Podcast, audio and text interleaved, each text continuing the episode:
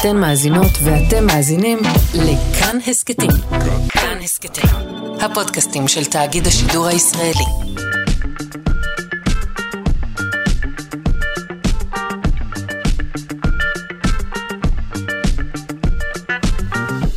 שלושה שיודעים. בוקר טוב למאזיני שלושה שיודעים, מגזין המדע והידע, שוחר הטוב של כאן תרבות. בשעה זו על התכונה המופלאה של הרקפת המצויה, על אבנים מסוטטות שהתגלו בגליל העליון ועל מורשתו המוזיקלית של הרב קרליבך.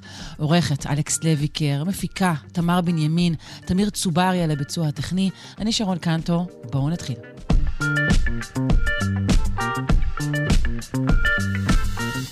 מה עושים העצים? צומחים, ומה הבתים עושים? עומדים, והעננים נוסעים, נוסעים, והקוצים עושים שריפות. אנחנו עם אה, שאלות מאזינים, כפי שמבשר האות הזה, והבוקר אנחנו עם שאלה של המאזינה הנאמנה, מאזינת הזהב, גלי גלילי. אה, זו שאלה שמגיעה בעקבות אה, תמונה יפהפייה שרצה ברשת, לפחות אצלי, שותפה הרבה מאוד פעמים, תמונה של עלי רקפת, והשאלה היא כך: האם נכון שפני העלה של כל רקפת הם ייחודיים רק לה וחד פעמיים? והאם זה קורה גם בצמחים אחרים? נפנה לבר שמש, ראש תחום בוטניקה במכון דשא, מוזיאון הטבע על שם שטיינהארט באוניברסיטת תל אביב. שלום. שלום, בוקר טוב. בוקר אור. אה, ראית את התמונה היפהפייה? לא שאתה צריך, בטח אתה מוקף בעלים יפהפיים כאלו. אה, בטח, כן. זה, זה בעצם אה, תופעה ככה ש, שאני מכיר, וזה באמת נחמד לשים לב לזה פתאום שהעירו על זה את הזרקור. כן. אז זה נכון? כן.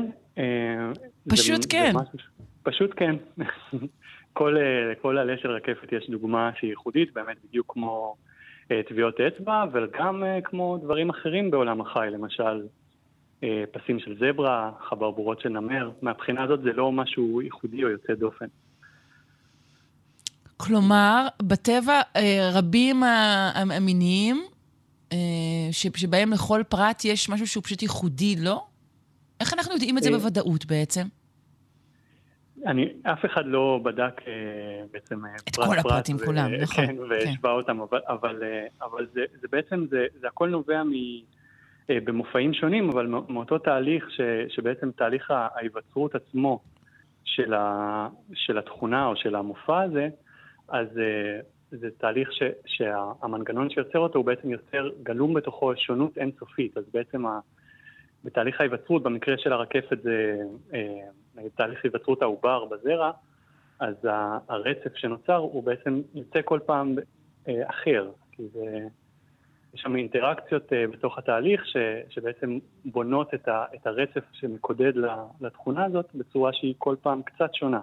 אז יש את הקו המנחה, זאת אומרת, אם מזהים, רואים את זה, יודעים שזה עלה של רקפת, כמו שלזברה לא פתאום יהיו נקודות או לנמר לא יהיו פסים. אז, אה, כן. אז גם אצל הרקפת יהיה את המופע הכללי, אבל בתוכו הניואנסים, כמה הגודל של כל כתם, הפיזור שלהם, או בדיוק, אז, אז הוא יהיה ייחודי וייווצר כל פעם בעצם אה, מחדש. זה מעניין, זה לא דבר שצריך לקחת אותו כמובן מאליו בעיניי. אה, תגיד, בוא נדבר בכלל על הפאטרנים היפהפיים האלו, אה, על עלי הרקפת. כן, מה המטרה שלו? מה שחשוב בדיוק, זה, יש את המנגנון שבעצם שיוצר את זה, ש, ש, שכמו שהסברתי, זה לא משהו שהוא נגיד ייחודי למקרה הזה, אבל פשוט הוא מאוד בולט ומאוד יפה. אבל יש בעצם את, ה, את הסיבה, שהיא לא פחות uh, מעניינת ומסתורית אולי גם, כי אם אנחנו, בעצם בוא נתחיל אולי ממה זה בכלל עלה, כאילו למה, למה לצמחים יש עלים ומה התפקיד שלהם. אה, אז עלים, אה, בעצם המטרה שלהם העיקרית בצמח זה אה, לבצע פוטוסינתזה, בעצם לייצר לצמח את חומרי ההזנה שלו. ובגלל זה גם כל העלים ירוקים, כי העברון בתא שמייצר את זה, הכלורופלסט, הוא בצבע ירוק, אז עלה שהוא לא ירוק זה אומר שהוא לא יכול לבצע את התפקיד שלו, אז, אז בגלל זה כל העלים אה, הם ככלל ירוקים. ו... אבל הפאטרנים, בעצם... ובכלל אנחנו רואים את זה בכל מיני עלים, אנחנו רואים אזורים בהירים יותר. בדיוק. נכון? אז, אז נכון. אז, אז דבר ראשון, הצבע הבהיר הוא תוצאה פשוט של איזשהו חלל של אוויר. בעצם העלה מורכב משכבות, ובין השכבה העליונה של התאים למרכז העלה, אז יש שם באזורים של הכתמים, יש פשוט אזור קצת מופרד עם אוויר, וזה בעצם יוצר את, ה, את הצבע הכסוף הזה, כזה, שמאוד יפה. אה, אבל בעצם, אז, אז, אז זה בדיוק השאלה, שבעצם אם התפקיד הוא, הוא לעשות פוטוסינתזה, והפוטוסינתזה היא על ידי החומר הירוק, אז למה שיהיו לו כתמים לבנים? כי גם אין, אה, אין בעצם, אה, לעומת נגיד פרח שצריך למשוך, למשוך מאביקים, פרחים שמואבקים על ידי חרקים, אז בעצם הצבע היפה זה לא, זה לא רק בשבילנו או לא בשבילנו, זה בשביל המאביקים של הפרח ש, שיזהו אותו מרחוק, שידעו, הנה פה יש צוף, כדאי לך לבוא, או אבקה, לא משנה. ועלה לא, אין לו מטרה, להפך. בעצם עלה, מה שהאינטראקציה שלו עם בעלי חיים היא, היא בעצם שהם אוכלים אותו. אם זה חרקים, אם זה אוכלי עשב. אז... אבל אני לא ראיתי שאוכלים עלים של רקפות. בדיוק, אז תמיד, תמיד זה, אני האמת שאני לא, אני לא יודע להגיד בדיוק מי וכמה, אבל, אבל יש מי, ש, מי שאוכל אותה, אבל באמת לא הרבה. וזה, וזה אחד, זה בדיוק מה ש, שאני בא להגיד, שבעצם הסיבה כנראה קשורה לאיזשהו מנגנון של הימנעות מטריפה. בעצם שהעלה רוצה שיאכלו אותו פחות, אז, אז בעצם הוא צריך למצוא דרכים איך להגן על עצמו. אז דבר ראשון, שב... ברקפת בכלל, אה, אחר כך אולי גם נדבר על, על הפקעת שלה, אבל יש בה חומר רעיל, איזשהו אה, סוג של ספונין, שהוא גם בעלים. אז בעצם העלים הם רעילים באיזושהי מידה. Mm. אה, אז כן, אז, אז זה דבר אחד. ו, אז בעצם אנחנו מכירים את זה גם, אני אשווה את זה לעולם החי, אנחנו מכירים נגיד צבעי אזהרה, נכון? למשל שלדבורה יש, ולצירה יש צבע כזה צהוב שחור. כן. שאנחנו, אז, אז בעצם יש, אה, בהקשר הזה חשוב אה, להזכיר אה, פרופסור מאוניברסיטת חיפה שקוראים לו שמחה לוי דון, שהוא הראשון אולי שסיכם את זה ככה ברור, ו, ולא נעשה על זה הרבה מחקר בצמחים, אבל ש, שבעצם גם, גם העלים מעבירים, גם צמחים בכלל, והעלים מעבירים מסרים לסביבה. זאת אומרת שהכתמים האלו יכולים אה, לסמן את הרעילות, בעצם להגיד, תיזהרו, אל תאכלו אותי, או שאחרי ש... איזשהו בעל חיים אוכל הלב ומרגיש את הרעילות, או שזה פוגע בו באיזושהי צורה, אז הוא ילמד להיזהר. אמ, אף אחד לא בדק את זה ספציפית ברקפת, אבל זה באמת אחת ההשערות. ויש עוד, עוד עלים עם כתמים לבנים, אה, ויש לגבי חלק מהם כל מיני תיאוריות שונות. יש גם אה, תיאוריה שאומרת שה... הכתמים הלבנים בעצם מדמים אה, אזורים שנפגעו על ידי חרקים. יש לפעמים שאיזשהו חרק אוכל, אוכל חלק מהלב, ואז עושה איזו מחילה כזאת שבעצם יוצרת גם, אה, גם את הכתם הלבן. Mm-hmm. אז אם העלה נראה כאילו כבר אכלו אותו, אז אולי פחות כדאי לאכול אותו. ואז בעצם... אה, כלומר, אה, הסימון הזה לבן יכול להגיד, או אני רעיל, שוב, זה הכל תיאוריות, אנחנו לא בטוחים, בדיוק. או כן. די, כבר, כבר אכלו אותי. אני כבר מפה. פגוע, כן, כן. פגוע, לא, כן. לא על מזין וטוב. לא, לא אה, כדאי לך, אוקיי. כן, עוד דבר ש, שככה אה, יכול להיות גם, זה, זה סוג של אפילו הסוואה, הייתי אומר, כי, כי העלה, הרקפת היא, זה כמו גם אה, מתחת לסלע אומרים, אבל באופן כללי היא גדלה בצל, אז, אה, אז יכול להיות שיש משהו עם האור וצל שיכול להיות קצת אה, אולי גם עוזר לה להיטמע איכשהו בסביבה לחלק מאוכלי העשב. אבל עוד פעם, זה הכל, אה, כמו שאמרת גם, זה הכל תיאוריות. אנחנו לא, אנחנו לא יודעים בדיוק, אף אחד לא בדק את זה, עשה איזה ניסוי אה, מסודר על הדין של רקפת, לראות מה זה עוזר לו. אה, מה זה עוזר לה, אבל בעצם, כמו כן. שאמרת גם, לא רואים, הם יחסית מוגנים, לא רואים שאוכלים אותם הרבה, אז כנראה שזה עובד. כן. Uh, הרקפת, uh, קודם כל, אילו מינים של רקפת יש uh, בארץ? יש את מין המשתלה קצר הימים ומין הטבע הרב-שנתי, פחות או יותר?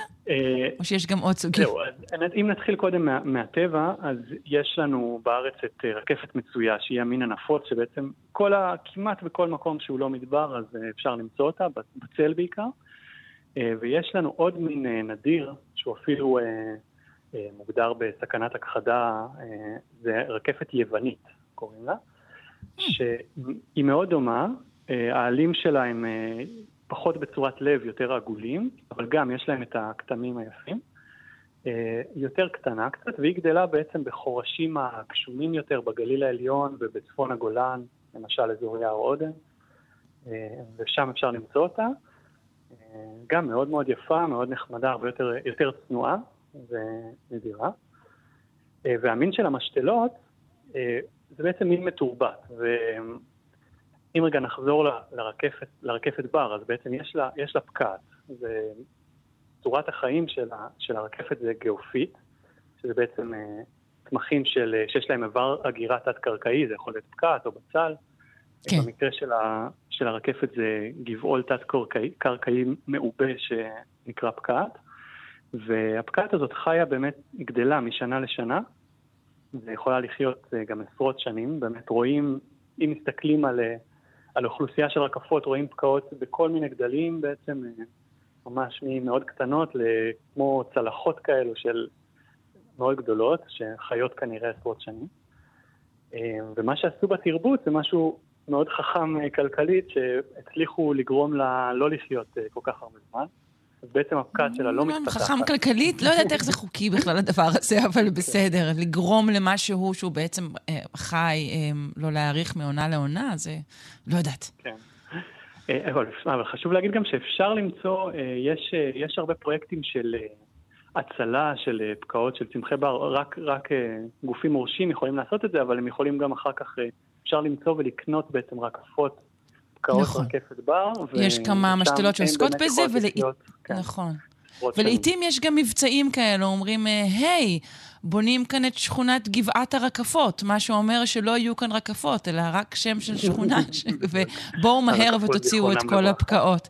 כן, אה, נכון, נווה רקפות זיכרונן לברכה, זה יפה. רק חשוב לי להגיד בהקשר הזה כן. שצריך לשים לב, גם אם מישהו מפרסם, לוודא שזה באמת אה, מאושר והאיסוף על ידי רשות הטבע והגנים, כי לפעמים איזה מישהו רואה שבונים והוא מזמין את כולם, אבל אולי בעצם אה, יש, יש איזה פרוצדורה יותר מסודרת ש, שאמורה לקרות שם וזה יכול לפגוע ב, במאמץ הצלה. אז mm, לבדוק את זה, לא לרוץ. בלי לבדוק, כן. נקפיד. Uh, טוב, אני לעולם uh, לא אסתכל שוב באותו האופן על uh, עלי הרקפת היפהפיים. Uh, אני חושבת שאת הצילום המקורי, זה שמסתובב, צילם אדם בשם מתן בן ארי. אני חושבת שזה נכון, אז אנחנו uh, מודים גם לו בעקיפין, uh, וגם מודים למאזינה גלי גלילי שהביאה את השאלה, וכמובן, גם לך, בר שמש, ראש תחום בוטניקה במכון דשא במוזיאון הטבע, שם שטיינארט באוניברסיטת תל אביב. על השיחה הזו, ונקרא לכל אה, מאזיננו לצאת ולהסתכל על הרקפות, זו העונה. תודה. תודה.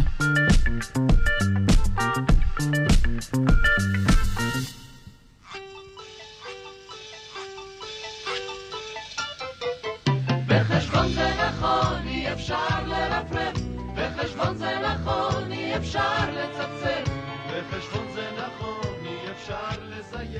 אנחנו עם פינת המתמטיקה של מיכאל גורודין ממכון דוידסון, הזרוע החינוכית של מכון ויצמן למדע. שלום. שלום, שלום. מה הבאת לפתחנו בבוקר זה? אז uh, השבוע אנחנו uh, חוגגים יום הולדת לאחת uh, מגדולות המתמטיקאיות. Uh, אה, סופיה וסיליבנה קובלבסקיה. סופיה וסיליבנה קובלבסקיה, אם, אה, אם רוצים את השם, את השם המלא, שנולדה אה, ב-15 בינואר 1850. אוקיי, okay, מה מיוחד אה, בעבודתה ובחייה אה, של סופיה קובלסקיה?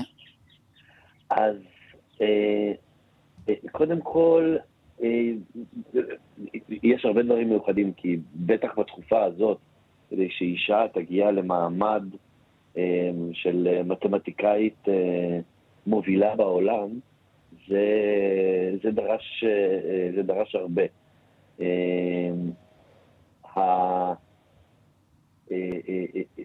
הדבר הראשון שמיוחד ב... אז איך היא הגיעה בכלל למתמטיקה. וזה דרך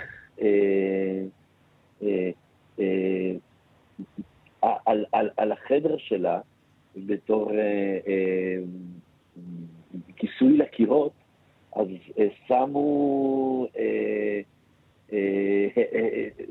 הערות מתוך הרצאות על מתמטיקה, על, על חשבון דיפרנציאלי ו- ואינטגרלי.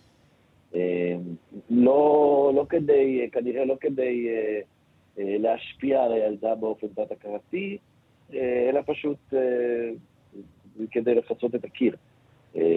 זאת אומרת, היה פשוט, פשוט הקיר כוסה בדפים עם, עם נוסחאות מתמטיות מסיבות פרוזאיות לחלוטין, וזה מה כן. שהדליק אותה? וואו.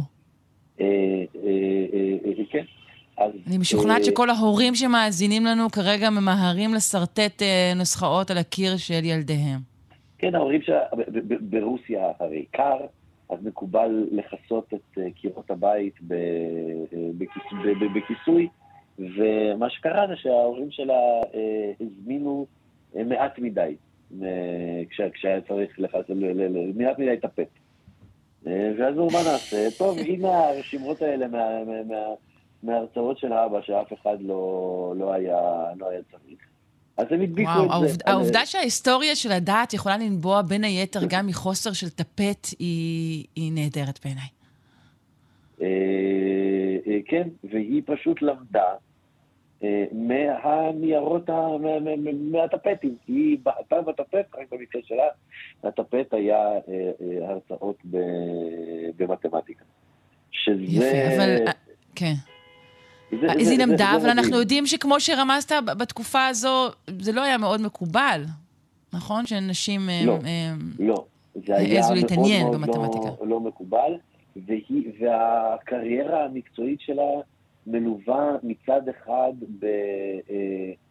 באנשים שמתפעלים, מי שמכיר אותה ומי המורים שלה ומי שהיא עבדה איתו, כל פעם המורה הישיר שלה אה, אה, אה, מתרשם בצורה בלתי רגילה מה, מהיכולות שלה, ו, ו, ו, וכל פעם שהוא מורה שלו אומר, טוב, את חייבת ללכת לאוניברסיטה הזאת, ללמוד עם זה, להמשיך להתקדם, ושם היא אפילו בשלב מסוים נוסעת.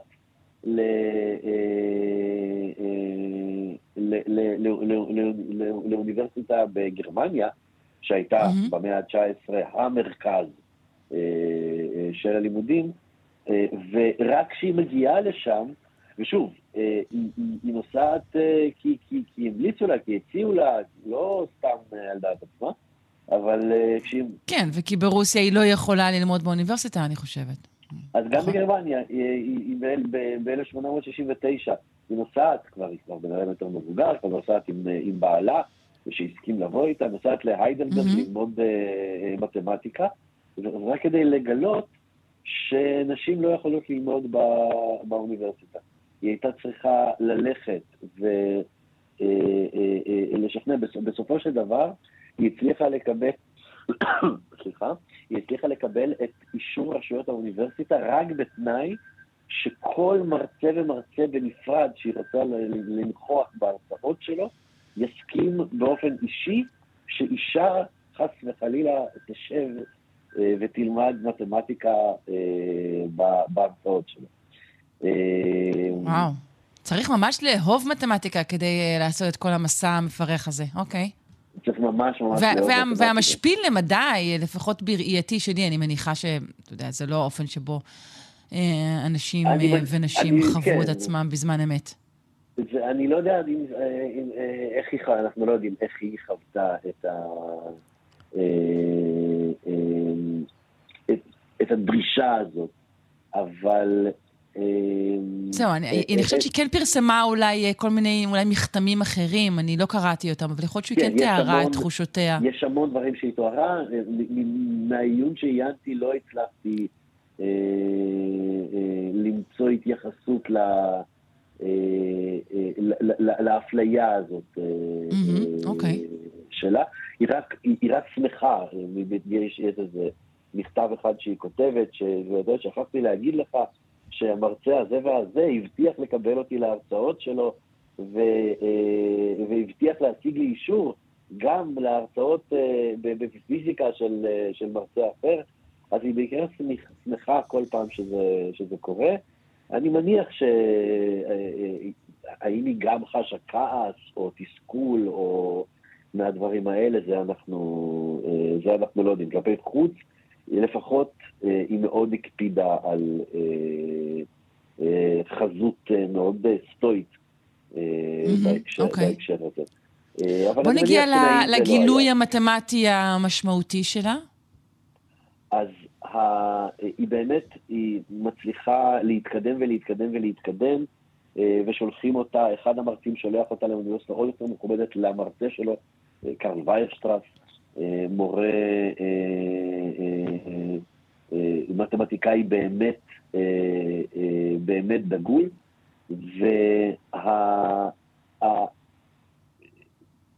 את הפיתוח שלה קצת קשה אה, לתאר ב, אה, גם ברדיו וגם, וגם, אה, וגם בקצרה. אה, זה קשור למשוואות, אה, אה, למשוואות דיפרנציאליות אה, ולסוגים מסוימים של, אה, אה, של משוואות מתוחכמות שעוסקות ב... אה, ב, ב, ב, בשינויים, נקרא לזה ככה, בתהליכים ש, אה, ש, ש, שמשתנים, היא mm. פיתחה מאוד, זה לא, אה, לא מדובר ב... אה, זאת באמת הייתה עבודה מתמטית פורצת דרך מהשורה הראשונה בעולם. היא ניצבה את עצמה כמתמטיקאית באמת מה, מהשורה הראשונה. היא עסקה ב, אה, באותו תחום שהתחיל אה, מאה שנה לפני זה, אה, מאה חמישים שנה לפני זה, עם העבודות של ניוטון ולייבניץ, חשבון דיפרנציאלי ואינטגרלי, מה שאנחנו אולי זוכרים, מי שכבר עבור תיכון, כנגזרות ואינטגרלים וכל מיני כאלה. אז עד שהגענו לסוף המאה ה-19, התחום הזה כבר מאוד מאוד התפתח. אה, והמחקר שלה היה בתחום הזה, אה, כולל תוצאות וכולל אה, עד היום יש משפט שנקרא משפט קושי קובלבסקיה, זאת אומרת היא קיבלה, זה, זה באמת נדיר, אין, אין הרבה מתמטיקאים שיש משפטים שהונצחו על שמם, באמת הצליחה להגיע לפסגה של הפסגה של, ה, של המתמטיקה העולמית. היא נבחרה לחברה ב, אה, אה, באקדמיה, אה, באקדמיה למדעים של שוודיה, שם היא בילתה. את הרוב ימיה, והיא די חד משמעית המתמטיקאית הגדולה ביותר עד המאה העשרים. אה, שהמחסומים יפה. אז באמת היו פשוט בלתי אפשריים. כן, אז uh, ציינו כאן uh, יום הולדת לסופיה uh, קובלסקיה, uh, גם uh, מתמטיקאית... Uh, סליחה? כן, ועצה לשקול את בחירת הטפטים. לגמרי, בדיוק, כן. סיפור שמתחיל במחסור בטפט ומסתיים בעבודה חשובה והנצחה. אני מודה לך מאוד. ומאחלת לך בוקר טוב, מיכאל גורודיני, מכון דוידסון, הזרוע החינוכית של מכון ויצמן למדע. תודה. תודה, בוקר טוב.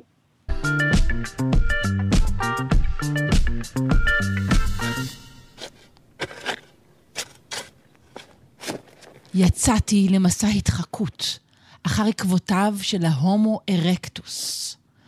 והתמזל מזלי לגלות אתר המכיל מאות אלפי פריטים, בתוכם אבני יד אסתטיות, המעידות על קוגניציה ותבונה יוצאי דופן. אה, זה רק חלק מהודעה מסקרנת מאוד שהגיעה לתיבת המייל של הפרופסור רן אה, ברקאי. אנחנו רוצים לשאול מי יצא למסע הזה, ומה הוא מצא. נפנה לפרופסור רן ברקאי עצמו, מהחוג לארכיאולוגיה ולתרבויות המזרח הקדום באוניברסיטת תל אביב, מחבר הספר "היו פה לפנינו" עם אייל חלפון. שלום, בוקר טוב. אהלן, בוקר טוב. בוקר אור. בוא ספר לנו את כל הסיפור שמתחיל בעצם בהודעה המנוסחת היטב והמסתורית הזו. ככה, אני, אני ישבתי לתומי, לא, לא התכוונתי לעשות רע לאף אחד. הייתי עסוק בענייניי. ולהיות ארכיאולוג במקום שבו אנחנו חיים היום זה להיות מוכן להפתעות אה, יומיומיות. כי יש פה עושר באמת בלתי, בלתי נסבל, נפלא, מופלא, כיף גדול. אז uh, ישבתי לי לתומי מול המייל שלי, ש... ועשיתי דברים, והגיעה הודעה מפתיעה שכזאת. אני מקבל הודעות uh, uh, שונות ומשונות ומעניינות כן. uh, באופן קבוע, זאת אומרת, זה... אין ספק שארכיאולוגיה, בעיקר ארכיאולוגיה פרה-היסטורית, היא מוקד משיכה לאנשים מעניינים, מיוחדים, נפלאים, עם רעיונות, עם מציאות. בקיצור, זה... כמה יפה אתה מנסח את דבריך. זה אוקיי. קורה, זה קורה לא מעט, אבל כן. זה משהו מיוחד. א', הניסוח היה יוצא דופן. הייתי בטוח שמי שכתב את זה השתמש באיזה תוכנת תרגום אה, מקראית ארכאית, כי העברית כן. הייתה באמת אה, מליצית ויפה. אה, דבר שני, זה נוגע ישירות לתחום העניין אה, שלי במשך הרבה מאוד שנים. אה, אבני יד, בני אדם קדומים, הומו ארקטוס, וכן הלאה וכן הלאה. וגילוי מסעיר הוא גילוי מסעיר, אין מה... אין לזה תחליף, כלומר ההתרגשות שיש ב, ב, בגילוי אתר כזה חדש קדום, חדש קדום זה ניגוד, אבל גילוי חדש של אתר קדום שלא היה ידוע, במקום שבו נראה שיודעים הכל.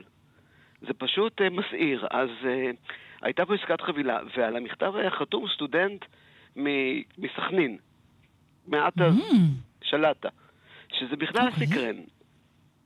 אה, אז אה, היססתי בהתחלה, כי זה נראה too good to be true, זה נראה... כן, נראה כמו איזה פישינג, אני יודעת, אני הייתי חושדת. אני לא חשדן מטבעי, אני ממש, אני, אני מאמין בבני אדם, אני מאמין שטבע האדם טוב מנעוריו, אני לא חשדן. אבל זימנתי את הבת שלי ואת uh, בת זוגי לראות את המייל, כי אני חולק איתה. והם ישר אמרו לי, תשמע, מה... בקיצור, uh, תקשרתי מעט אז במייל, ביקשתי שישלח לי תמונות וכן הלאה, שלח תמונות. התמונות uh, דיברו בעד עצמן, כלומר, הוא יודע מה הוא אומר, אבני יד, אבני יד, אסתטיות, אסתטיות, קוגניציה, הקוגניציה זעקה מהתמונות. אה, היטב, אפשר היה להרגיש את, ה, את הקוגניציה באוויר, אפשר היה להרגיש שמי שעשה את הכלים האלה לפני, לפני, לפני מאות אלפי שנים היה... היו בני אדם רציניים, מוכשרים, חכמים, אפשר היה לראות מהתמונות שהוא שלח. אז קבענו פגישה, זה היה לפני המלחמה, זה היה... אה, למייל צורפו תמונות, זאת אומרת, זה לא, לא, לא היה איזה מין... לא, לא, לא, אוקיי. עוד לא, לא, עוד לא צורפו תמונות. עניתי למייל, mm. אני, אני עונה אוקיי. לכל, לכל מייל שמישהו שולח לי, אני, אני עונה. עניתי בנימוס, אמרתי לו, תשמע, אה, נשמע נחמד, תשלח תמונות, כי טוב מראה עיניים. אה, שלח תמונות מעט, אז והתמונות דיברו בעד עצמן, הוא יודע מה הוא אומר. ולא רק זה, במיילים אה, נוספים, גם ראיתי שהוא קרא כמעט כל מה שכתבתי, כלומר, הוא לא הגיע אליי בדרך מקרה. הוא מצא את האתר, אה, הבין על מה מדובר, חיפש מי חוקר את התחום הזה, קרא את כל המאמרים שלי, ידע לפרטי פרטים מה כתבתי ומה אני חושב במיילים. וואו. על פילים, על בני אדם קדומים, על מחזור, אה, יותר טוב מחלק גדול מהסטודנטים שלי. ו, ובמיילים הבאים היה, היה לי ברור שהוא סופר רציני, והוא קרא, והוא יודע, והוא לא פנה אליי בדרך מקרה. אז קבענו פגישה. אני בינתיים נסעתי לחו"ל, חזרתי, נפגשנו רק בספטמבר, ממש לפני המלחמה. ולפגישה אה, הזמנתי עוד שותף שלי, דוקטור מאיר פינקל, אה, שגר באזור, גר באבירים. אמרתי, יבוא מאיר, שיהיה גיבוי. הוא, הוא גם עוסק בתחום וגם חבר טוב, אז הזמנתי גם את מאיר. נפגשנו עם מעטז במקום. והייתה חוויה, כי הוא מדבר כמו שהוא כותב, העברית שלו טובה משלי. הוא מדבר עברית יפה, עשירה, מעניינת, אה, מתנגנת, אה, מליצית לפעמים, מאוד, מאוד כיפית. הוא מצוי בחומר בצורה מאוד מרשימה. הוא יודע על מה מדובר, הוא קורא, הוא חושב, הוא mm-hmm. מרגיש, הוא אוהב, הוא... בקיצור, טיפוס אה, סופר מעניין. והוא אה, מהאזור הזה, נכון? הוא מהאזור שבו... הוא... ו... תושב הוא, הוא, סכנין. הוא גר איפה, ש, איפה שהוא חיפש ומצא. לא רחוק, לא רחוק, זה נוף כן. ילדותו. או כמו אוקיי. שעכשיו הוא נוהג להגיד בעקבות ההמלצה שלי, זה גן השעשועים של ילדותו. הוא גדל שם. יפה. הוא גדל שם, הוא מטייל שם, הוא, הוא, הוא, והוא באמת יצא, יצא להתחקות אחר ההומו ארקטוס. יש לו, תראי, הוא, הוא, הוא אוטודידקט.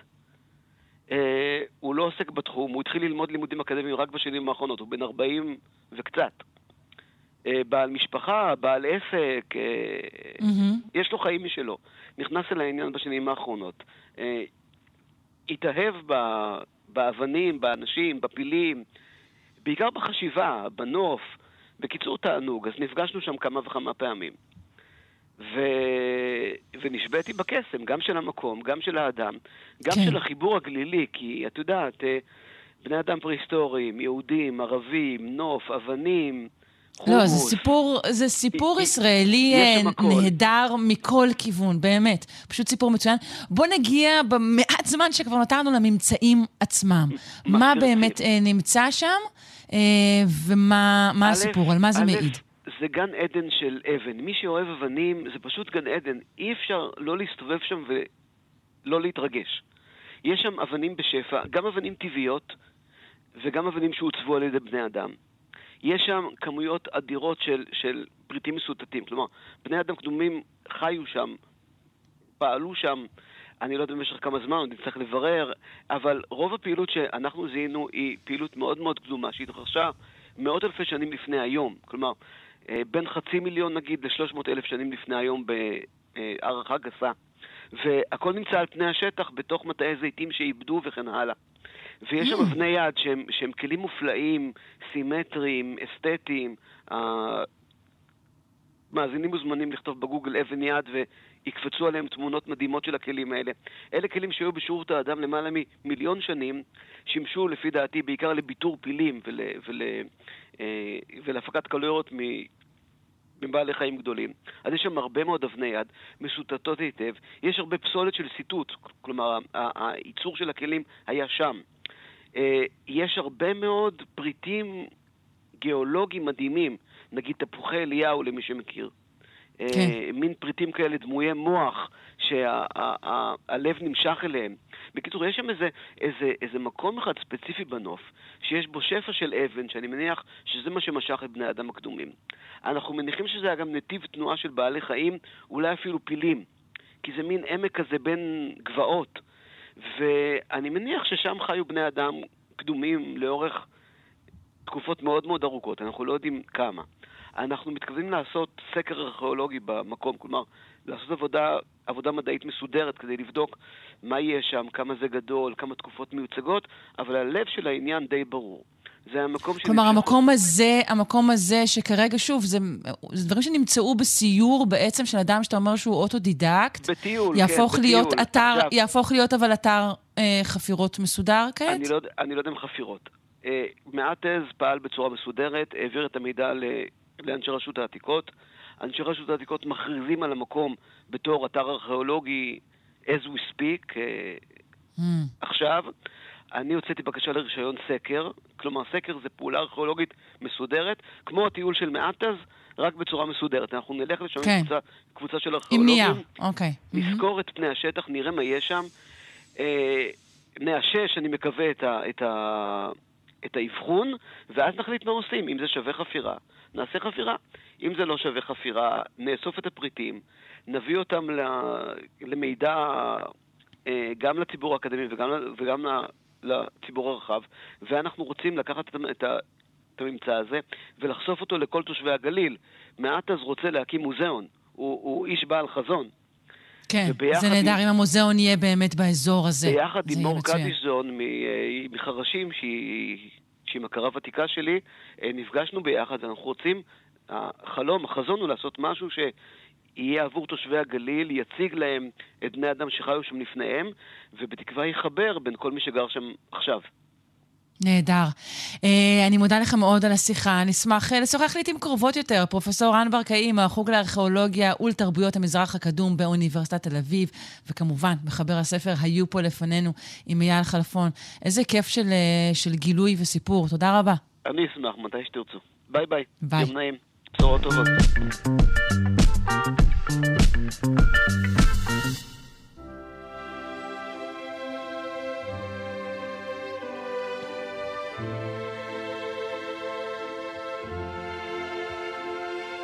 אנחנו אומרים כעת בוקר טוב לרונה ישראל קולט, מורה לפיתוח קול וחוקרת קוגניציה ווקאלית באוניברסיטה העברית. שלום. בוקר טוב. בוקר אור. אז אנחנו מציינים יום הולדת שנייה בשעה זו, כבר חגגנו אה, למתמטיקאית אה, בכירה אה, מהמאה ה-19, וכעת? וכעת אנחנו חוגגים אה, יום הולדת לרב שלמה קרליבך, שנפטר ב-14 בינואר, אה, אה, סליחה, שנולד ב-14 בינואר 1925, ונפטר ב-1994, ובאמת זו הזדמנות אה, לבחון את הדמות המרתקת הזו שהפכה לאגדה בחייה, והוא גם עורר מחלוקות הזאת כמו, כמו שדמויות שסחפו בחייהם וממשיכות לסחוף גם אחרי שמסתיימים, נוטות להיות. ואני חושבת שחשוב גם להעיר את הדמות שלו, כי אני מרגישה שאם הוא היה חי היום, אה, הוא היה רלוונטי מתמיד. אה, אז אה, בואי נראה. איזה דימוי יש לך כשאת שומעת את השם הרב קרליבך?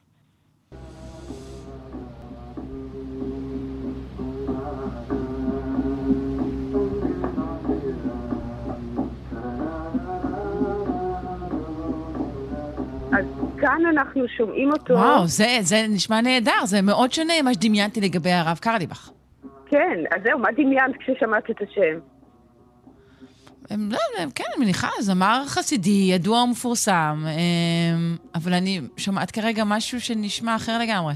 אז כן, הוא נשמע, זה, זה נשמע באמת מדטיבי, זה באמת נשמע כמו איזה שבט אפריקאי, אני מסכימה איתך, זה באמת אה, אה, מאחת, אה, לא ההופעות, זה הקלטה מוקדמת מ-1951, כשהוא אה, רק עזב את הישיבה שלו, ישיבת לייקווד. אבל אה, תכף אני אגיע לזה, הוא ידוע כרבי, זמר, מלחין, מגיד, אבל מעל הכל מורה רוחני, כי כל התיאורים האלה הם נועדו לשרת מטרה מוצהרת. אה, בוא נגיד, קירוב תינוקות שנשבו לתורה ולדבר השם, ומצד שני גם סופרסטאר במונחים של תרבות הפופ, לפחות uh, במונחים של מעריצים ואלבומים, אם לא צבירת נכסים כן. מהמוזיקה, כאילו, הוא נפטר uh, חסר כל. Uh, אפשר להגביר את זה רגע עוד שנייה, את הדבר הזה ברקע? כן, חכי, חכי, אני מגיעה לזה, אני מגיעה לזה, אנחנו תכף נקציב לזה שוב. אבל האמיתים מהז'אנר הזה, הם שיתפו איתו פעולה, ג'וני מיטשל, מייקל ג'קסון, וכמובן נינה סימון, שמחזמר אה, אודות מערכת היחסים שלהם אה, עלה בברודוויי והפך ב-2023 לסרט, לדוקטור סול. אז אה, באמת, אה, אנחנו בתקופה שזה נראה ברור מאליו ששירים אמוניים הם המיינסטרים, אבל הוא המציא את הז'אנר. זאת אומרת, כמובן לא את הניגון החסידי שאנחנו שומעים ברקע, שעוד נדבר בו, אבל הוא בגופו ובקולו, הוא גילם את הגשר בין הניגון החסידי ומה שנקרא פולק יהודי, או אפילו תרצי היום אה, פופ אמוני, כי זה לא, לא, לא פופ, כי בין הניגון לגיטרה, בין הרבנות להומניזם הפרוגרסיבי של ההיפים, אז במובן הזה הוא ממש יציר וראי התקופה. כי התרבות הפולק של שנות ה-50 וה-60 עם, עם בוב דילן וארלו גאטרי או תיאודור ביקל, הם אפשרו את ההצלחה שלו, זאת אומרת, הם פתחו את הדלת. ולכן אה, באמת, על כל הכתרים האלה אפשר להוסיף את הכתר של אה, האב הרוחני של הפופ האמוני הישראלי, הכתר הקטן, וזה כנראה יישאר איתנו הרבה זמן, הפופ האמוני. אבל את אומרת שההצלחה שלו הייתה נעוצה גם בימים אה, היפים יותר, שהיו פתוחים לדברים כאלה.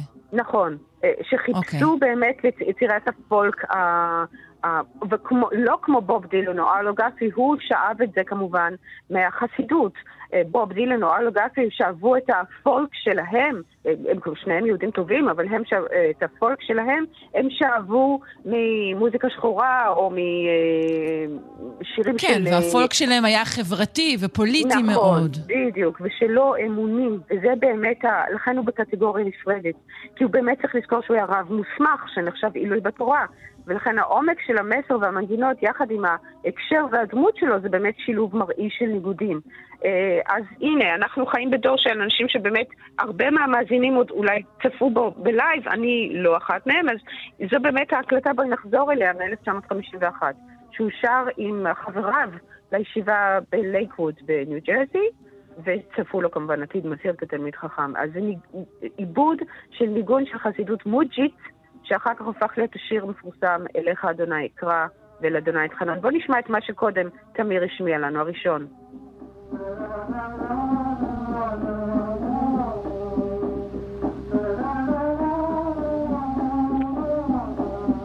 אז איך מזה את אומרת שזה נשמע כמו אה, התוועדות עכשיו, חסידית? עכשיו, אני- לא, אבל עכשיו אני שומעת את הניגון, זה כבר פחות נשמע לי כמו איזה אמ, אה, טקס של אה, שתיית קקטוסים בג'ונגלים. אני עכשיו שומעת את הניגון היהודי, בסדר. אבל מה, שאת שומעת זה בדיוק שזה אותו דבר. שזה נובע מאותו מקור, גם השתיית קקטוסים בג'ונגל, כן. וגם השירה בהתוודות חסידית, זה אותו דבר, וזה משרת באמת את אותה מטרה.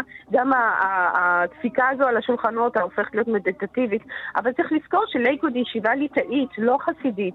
ובאמת הרב שלמה קרליבך, הוא נולד בגרמניה, בברלין, נצר למשפחת רבנים, לא אוסט-יודן, כי האוסט-יודן הביאו את החסידות לגרמניה, אלא משפחה גרמנית מדורות.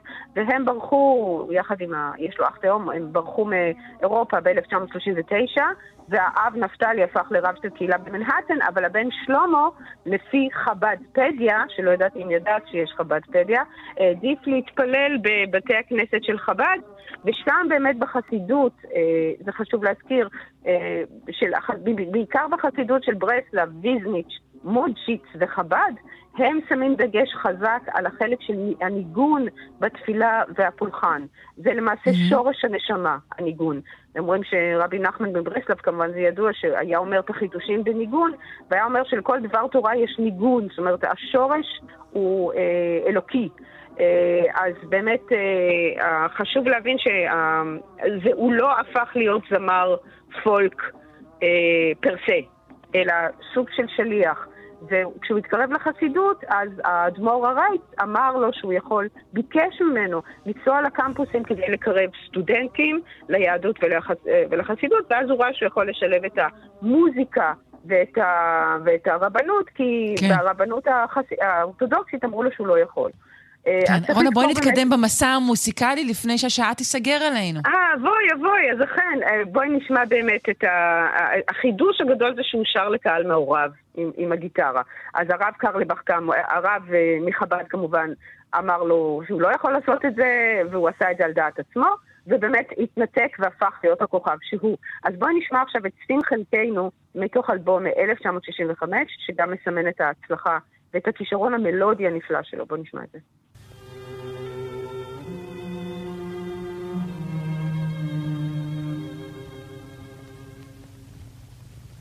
אז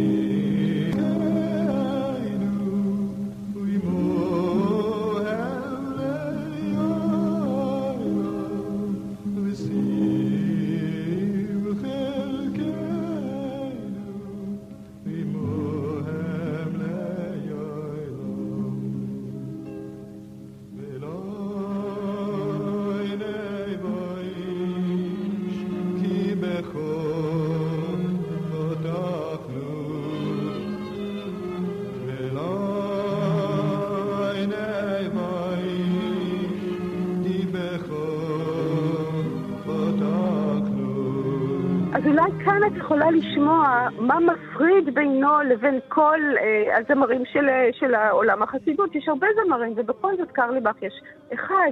אז זה באמת הכישרון המלודי הנפלא והקול, הבריטון העמוק והיפה הזה עם החספוס המסוים, שהופך את הקול לנגיש ואישי. אה, כי אני לא אומרת קריירה, כי הקול הזה לא משרת קריירה כמו שזו שליחות.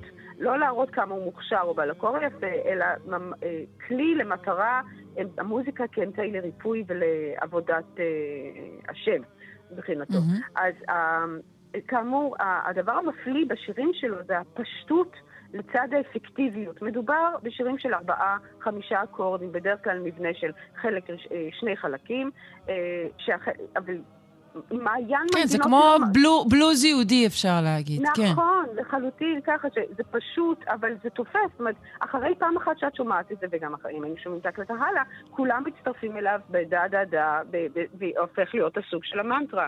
עם המהלכים המודליים, שהם באמת סוד ההצלחה של רבים משירי הפופ. ובאמת, השירים האלה נועדו לשרת מטרה, וידועה גם ההתגייסות שלו למען יהדות רוסיה ואסירי הציון, ובשנות ה-70 הוא היה אחד מהמנהיגים היהודים הראשונים שנסעו לרוסיה.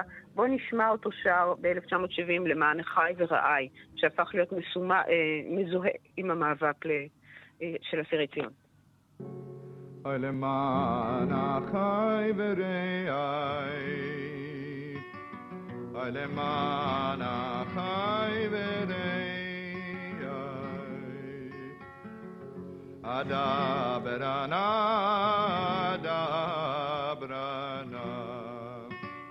שלום בך. אני באמת חושבת שזה הכל. שכולם יכולים פעם אחת לשיר את זה, אבל יש משהו בקול שלו, ש, שהוא אה, ש, שפשוט עושה את הקשר הזה, שפשוט נכנס ישר ללב. אה, והרבה מהשירים שלו... שיר טוב אה, לתקופה זו, אפשר להגיד, כן. אין ספק. אין ספק, לכן אמרתי, יותר רלוונטי מתמיד. כן. באמת, אני חושבת שהשירים שלו עכשיו רלוונטיים יותר מתמיד. אה, כי אה, הוא כתב אלפי שירים, זאת אומרת, וכולם אה, הם פסוקים מהתנ"ך, או מובאות מהסידור, או מזמירות שבת. זה אחד מהיוצאים מהכלל, או עם ישראל, לא, לא למען החל, עם ישראל חי, שמאוד ידוע, צריך נשמע את זה. או אני מאמין, או קטעים מהפיוט. ויש גם כמה שירים באנגלית שהוא גייר אותם משירי עם אפרו-אמריקאים, שוב עם הקשר עם נינה סימון. אבל מה שיפה זה שכל השירים האלה, אה, כאמור, הם כל הזמן נועדו אותו לקרב אה, עוד אנשים. בואו נשמע אותו שר לחיילים ביום כיפור. Okay, friends, this is uh, brothers and sisters. This is a song. Actually, I'm. This is actually the Jewish answer to the world. The first thing we say, "Oh, Davinu Chai, God is living, God is living, God is living." And then we tell the world as long as God is living, as long as God is living, Am Yisrael Chai, Israel is living. Because you and I know the truth, as long as there's one God in the world. חשוב לי באמת להשמיע גם את ההקדמה, כי הסיפורים שלו... זהו, לא, בואי נגיד, בואי ניתן לזה עוד קצת, יש לנו עוד טיפה, בואי ניתן לזה עוד קצת, זה מהמם.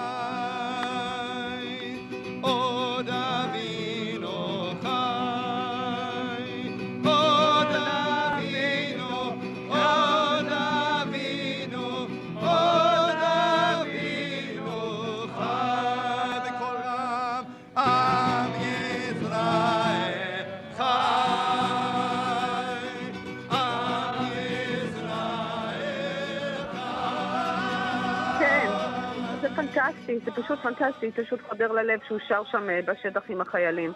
והלוואי בו היה כאן איתנו עכשיו לשיר מהחיילים. אז בואי לסיום נשמע את מי שממשיכה את דרכו, הבת שלו, נדרה, שהיא לא להתבלבל עם נשמה קרליבך, שעושה קריירה בחו"ל תחת האצטלה באמת אה, של אה, אביה, ממשיכה את מורשתו, אבל בארץ חיה הבת השנייה שלו, נדרה, ונשמע את הביצוע של מעולם קיווינו לך, שזה ידוע כשיר האחרון שהוא שר, הוא נפטר במטוס, ולפני שהוא נפטר הוא שר את אה, השיר האחרון שהוא שר אה, בחייו. אה, בואו נשמע אותה יחד עם הבן שלה, ליאב, הנכד שלו.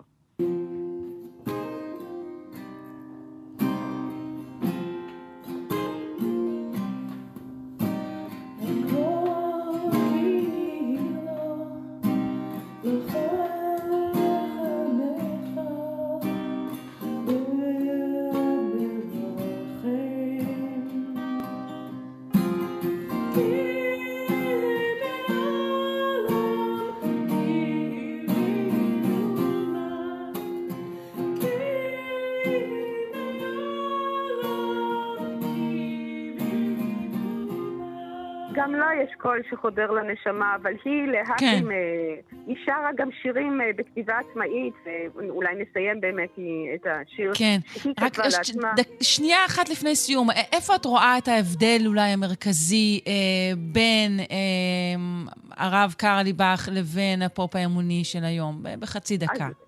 אז אני באמת חושבת שזה, כמו שאני אומרת, זה הקול שלו, זה העומק שהוא מביא, שהוא, אה, זה גם ההקשר. כי תמיד קדם לזה דבר תורה שהוא ניגן או שר בקולו, ותמיד היה איזשהו הקשר לניגונים, יש סיפור, זאת אומרת, זה מדובר על התוועדויות של שעות. זה לא שירים כדי אה, בידור או פנאי, זה שיד... אה, שירים שיש להם באמת מטרה מוצהרת לחדור לנפש ולגרום להתעוררות, מה גם שהוא לא כתב שירים שהם אה, אה, אישיים. אלא זה רק אה, באמת, כמו שאמרתי, פסוקים מהתנ"ך או מהסידור או פיוט. אין פה אני, אני. אין פה אה, mm-hmm. אני קטן, אני זקוק לך, אלא מדובר באמת על, ההלחנה של הפסוקים כדי לקרב את הפסוקים. זה, זו המטרה. אני חושבת שזה האישיות שלו, מי שהוא. יש גם כמובן גם דברים קונטרברסליים שאני לא אכנס להם כאן, כי אני מדברת על המורשת המוזיקלית כן, שלו. נכון, אבל... נכון, כן. יש לציין שהוא הואשם בהאשמות שונות, אה, נכון. אבל אוקיי, ההאשמות באמת. לא נמצאו מוכחות, אה, לא- לא לא הוא הייתה הוכחה להן, באמת, אבל... בואי אה, נסיים, אם נסיים באמת עם השיר של הבת שלו, I am the eye of the storm, שממשיכה את המורשת עם הקול שלה, אבל עם תכנים שהם אה, אישיים. אז היא כן ממשיכה אותה. אז רונה ישראל קולט, אני מודה לך אה, מאוד על הפינה הזו, על הרב שלמה קרליבך לרגל יום הולדתו. תודה.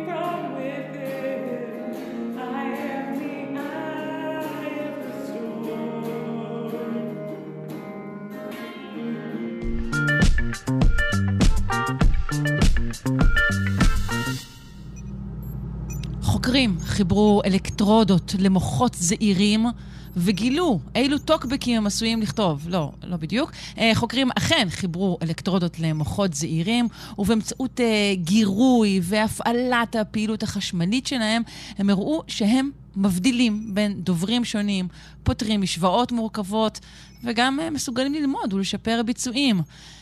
מדע בדיוני או מדע? נפנה לדוקטור מעיין קרלינסקי, צור, עורכת וכתבת באתר מכון דוידסון לחינוך מדעי, עם הסיפור המרתק הזה. שלום. בוקר טוב. בוקר אור. על אילו מוחות זעירים מדובר? הוצאנו אותם מבני אדם זעירים? אמ, יצרנו אותם מתאים של בני אדם מאוד זהירים, כלומר מתאי גזע, אה. אבל אה, לא, חסכנו קצת חיי אדם, ובאמת השתמשנו בתוצרים שאפשר לעשות במעבדה בלבד. אה, אוקיי. אה, המ- המוחות הזעירים האלו משמשים אותנו בכלל, נכון? יש אה, אה, אה, איברונים, אה, אנחנו עושים כל מיני סוגים של מחקר עם איברים קטנים כאלו. כן, זה משמש חוקרים כבר אה, כמה שנים טובות בשביל לחקור כל מיני איברים, לא רק את המוח. אה, אפשר גם לייצר מוחות. בסופו של דבר זו טכנולוגיה שנשענת על, על ידע שהצטבר בביולוגיה התפתחותית, שחוקרים פחות או יותר אה, מיפו את, ש, את החומרים שכל פעם העובר נחשף אליהם כדי לייצר סוג אחר של תאים. בין היתר אפשר לייצר מוח יחסית בקלות אם יש לך תאי גזע, כי זה איזושהי פונקציה דפולט כזה של הגוף. כלומר, בהתחלה מייצרים אה, את האקטודם, שזה עתיד להיות תאי המוח, אה, ו... וזה נוצר פחות או יותר לבד, מספיק שנותנים לזה כמה חומרים בסיסיים, אה, וזה נוצר לך מוח מאוד קטן, אמנם לא מוח אנושי, אה, פחות או יותר האמת בגודל של נגיד כדורים כאלה ש... שמפזרים על עוגת יום הולדת, צבעוניים. Mm, אה, אוקיי. כן. זה, זה האורגנואידים שמדברים עליהם, מכון קטן. מוכון סוכריה קטן, אוקיי. בדיוק. ומה עשו עם המוחות החוקרים במחקר שלפנינו? מה עשו ולמה? אוקיי, למה זו שאלה אה, טובה? כי סיפרת כבר בהתחלה שהם נתנו להם, אה, חיברו אותם למחשבים ונתנו להם, חיברו אותם לאלקטרודות ונתנו להם לפתור משוואות, וכולנו יודעים שכבר אה, ממש לפני שנה וקצת אה, פיתחו את התוכנות שהופכים את המוחות שלנו לכמעט אה, לא רלוונטיים. ה-chat GPT, המידג'רני, כל אלה אה, עושים את כל הפעילויות החישוביות שאנחנו יכולים לדמיין במהירות אטומית, אבל בעצם החוקרים אומרים משהו מעניין. המוח הוא לא כזה לא שימושי כמו שחשבנו, הוא למעשה מעבד יותר מידע מה, מהרשתות המלאכותיות האלה שלומדות, והוא עושה את זה הרבה יותר מהר, והוא משתמש בהרבה פחות אנרגיה בשביל לעשות את זה. אז, אה, כלומר, המרכז של המחקר היפהפה הזה הוא בעצם לתת fight אה, אה, לבינה מלאכותית. כן, באיזשהו הוא אומר, אופן. אוקיי, כן, אה, פיתחתם מחשבים מאוד יפים, עכשיו בואו נחזיר את המוח, ניתן לו לעשות את כל העבודה. אה, Hmm, פחות או יותר. אוקיי, להם אוקיי. קרדיט. אז מה הם. עשו? אז מה הם עשו? אז הם לוקחים תאי גזע, מפתחים מהם אורגנואידים של מוח, הם גידלו אותם במשך חודשיים, ומה שמעניין באורגנואידים או במוחות הזעירים האלה, שרואים במעבדה כבר אה, באמת תוך כמה שבועות, נוירונים של ממש, ולא סתם תאים שהם נוירונים, אלא תאים שגם אה, פועלים ככה. כלומר, אם אנחנו מחברים אליהם אלקטרודות, הם יורים, הם מתקשרים אחד עם השני, אנחנו לא יודעים מה הם אומרים, או אם יש להם משהו לומר בכלל, אבל אה, פעולה חשמלית קורית שם. אחי, מה המצב? כן. בדיוק. מפטפטים, לא יודעת מה הם עושים שם, אה, והחוקרים אומרים, אוקיי, אז יש להם אה, יכולת לתקשר, בואו ניתן להם לנסות לפתור משימות. כבר ראינו את זה במחקרים קודמים, אמנם לא עם אורגנואידים, אבל אה, כל הרעש שהיה סביב האורגנואידים שיכולים לשחק פונג, אם את כן. זוכרת. אה, מהמם. אז אותו דבר, הם חיברו את האורגנואידים האלה למעין מצע של אלקטרודות, שלא רק יכולות להקליט את מה שהאורגנואידים עושים, אלא גם לשדר להם אינפורמציה. וחשבו על משימה ממש קשה. אה, מה, מה יותר קשה מלנסות אה, לפענח יפנית? שום דבר כנראה, כי זו בדיוק המשימה שהם נתנו להם, הם אמרו, אוקיי, יש לנו הקלטות של 250 אה, הברות ביפנית, שאמרו שמונה גברים יפנים שונים, ואנחנו נ- נ- נתרגם אותם לשפת המוח, לאותות חשמליים, בדיוק כמו שאגב גלי קול קורא להם כשהם מגיעים למוח מהאוזן שלנו. הם מגיעים. כגלי קול, אבל בסופו של דבר הם מתורגמים לאותות חשמליים. אז uh, הם תרגמו את המידע הזה לסדרות של אותות חשמליים, נתנו למוח להקשיב לזה, וראו מה קורה. בהתחלה uh, היה כבר תוצאות די מעניינות, uh, בהשוואה למחשב נגיד, שמנסה לעשות speech recognition, שזה משהו שמנסים היום לעשות ומצליחים גם, uh, בהתחלה המערכת לא תדע איך לפענח את המידע הזה, אבל האורגנואיד כבר על ההתחלה ידע uh, לנחש, לעשות uh, תוצאות קצת יותר טובות מניחוש. כלומר, האותות החשמליים שהם ייצרו בתגובה להעברות השונות, לדוברים, לאותם דוברים שאמרו עברות שונות, היו די דומים. כבר היה אפשר לזהות איזשהו pattern, אבל. כלומר, רגע, המכונים, מה, הם- חיקו את ההברות? איך אנחנו יודעים בעצם מה הם הבינו ומה לא? אוקיי. אז אמ, בסופו של דבר יהיה איזשהו פלט. כלומר, הם, הם ישדרו איזשהם אותות חשמליים, והאלקטרודות שמתחת יקלטו את האותות האלה. אה, אם את נותנת למחשב, נגיד, לנסות לפענח את הסדרה של האותות שהם נתנו בעקבות הגירוי, המחשב יכול להבין לבד האם יש איזשהו דמיון בין התגובות השונות שהיו להם. מהמם, כך שאם אוקיי. אם מזינים את כל התשובה החשמלית הזאת למחשב, הוא יכול בסופו של דבר להגיד לך, אוקיי, אה, הנה, כל האותות האלה נשמעו בתגובה לגירוי כזה, ואז אנחנו נדע שבאיזה רמת דיוק הוא יכל לזהות את אותם דוברים כל פעם שהם אמרו הברה שונה. והאורגנואידים האלה הגיעו לרמת דיוק של 80 אחוז, שזה מאוד מרשים, לא רק בגלל שזה רמת זיהוי גבוהה למשהו שאין לו שום אינסנטיב מיוחד אה, להבין את הדיבור או מי מדבר, אלא גם כי אה, דרש מהם ארבע סדרות של אימונים. אוקיי? כלומר, כל פעם השמיעו לאורגנואידים האלה, נגיד, 50 הקלטות, אה, נתנו להם ללמוד כל 12 שעות, השמיעו להם מקטע כזה, באימונים האלה הם השתפרו כל פעם, והם הגיעו ממצב של בערך רמה שקצת יותר טובה מניחוש, ל-80% הצלחה בזיהוי. כלומר, הם למדו מהר למדו. וטוב. יכול מאוד להיות שהם למדו מהר וטוב. אה, ואגב, החוקרים אחר כך בודקים את זה גם. האם הם באמת למדו, ואיך המוח שלנו לומד, בסופו של דבר, בניגוד למחשב נגיד, שיש לו הפרדה בין הזיכרון למעבד, וכאילו כל למידה שהוא צריך לעשות, הוא צריך לשנות את הסימולציה של הרשתות המלאכותיות שלו. הוא לא באמת משתנה החומרה. אז המוח שלנו הוא, אם, אם נרצה לקרוא לזה חומרה, הוא פשוט משתנה כשאנחנו לומדים, נוצרות סינפסות חדשות. נוירונים כאילו, המידע באמת. נחרט בנו באופן ביולוגי. ממש ככה, כאילו החומר עצמו משתנה ומאפשר כן. לנו לעשות משהו מהר יותר. כאילו חיברנו מהמם. עכשיו שני כבלים בצורה חדשה. אז המוח שלנו טוב, אבל אז, אז העתיד, אני מניחה, שוב, אני רק פות- פותחת פה איזה פתח ותכף נסגור אותו, ש, שאפשר יהיה לעשות אה, מחשב ובינה מלאכותית שעשויה באמת מחומרים ביולוגיים שבהם המידע נחרט באופן הזה וגורם באמת לחומרה עצמה להשתנות. אז זו השאלה. שוב, אם יש בזה צורך, באמת- כי המוח שלנו כבר קיים, ואנחנו כבר פה, אפשר לעבוד איתנו. אולי לא צריך בכלל את שאר סוגי הבינה. האמת שזה מעניין, כי אה, אה, בשלב הבא של הניסוי, אני תכף, אה, אני חוזרת למה שאת שואלת או אומרת, אה, בעצם בחלק השני של הניסוי הם עושים משהו שאני אישית, המוח שלי לא מסוגל לעשות, אבל הם טוענים שאפילו מוח שהוא לא אני, אפילו מוח שהוא כמה נוירונים, כמה מאות אלפי נוירונים ולא מיליארדים, יכול לפתור. אוקיי? הם נותנים להם לנסות לצפות משוואות לא לינאריות כאוטיות שנקראות מפות הינון, אוקיי? והם עושים משימה דומה, הם משמיעים להם קטעים מהמפות האלה.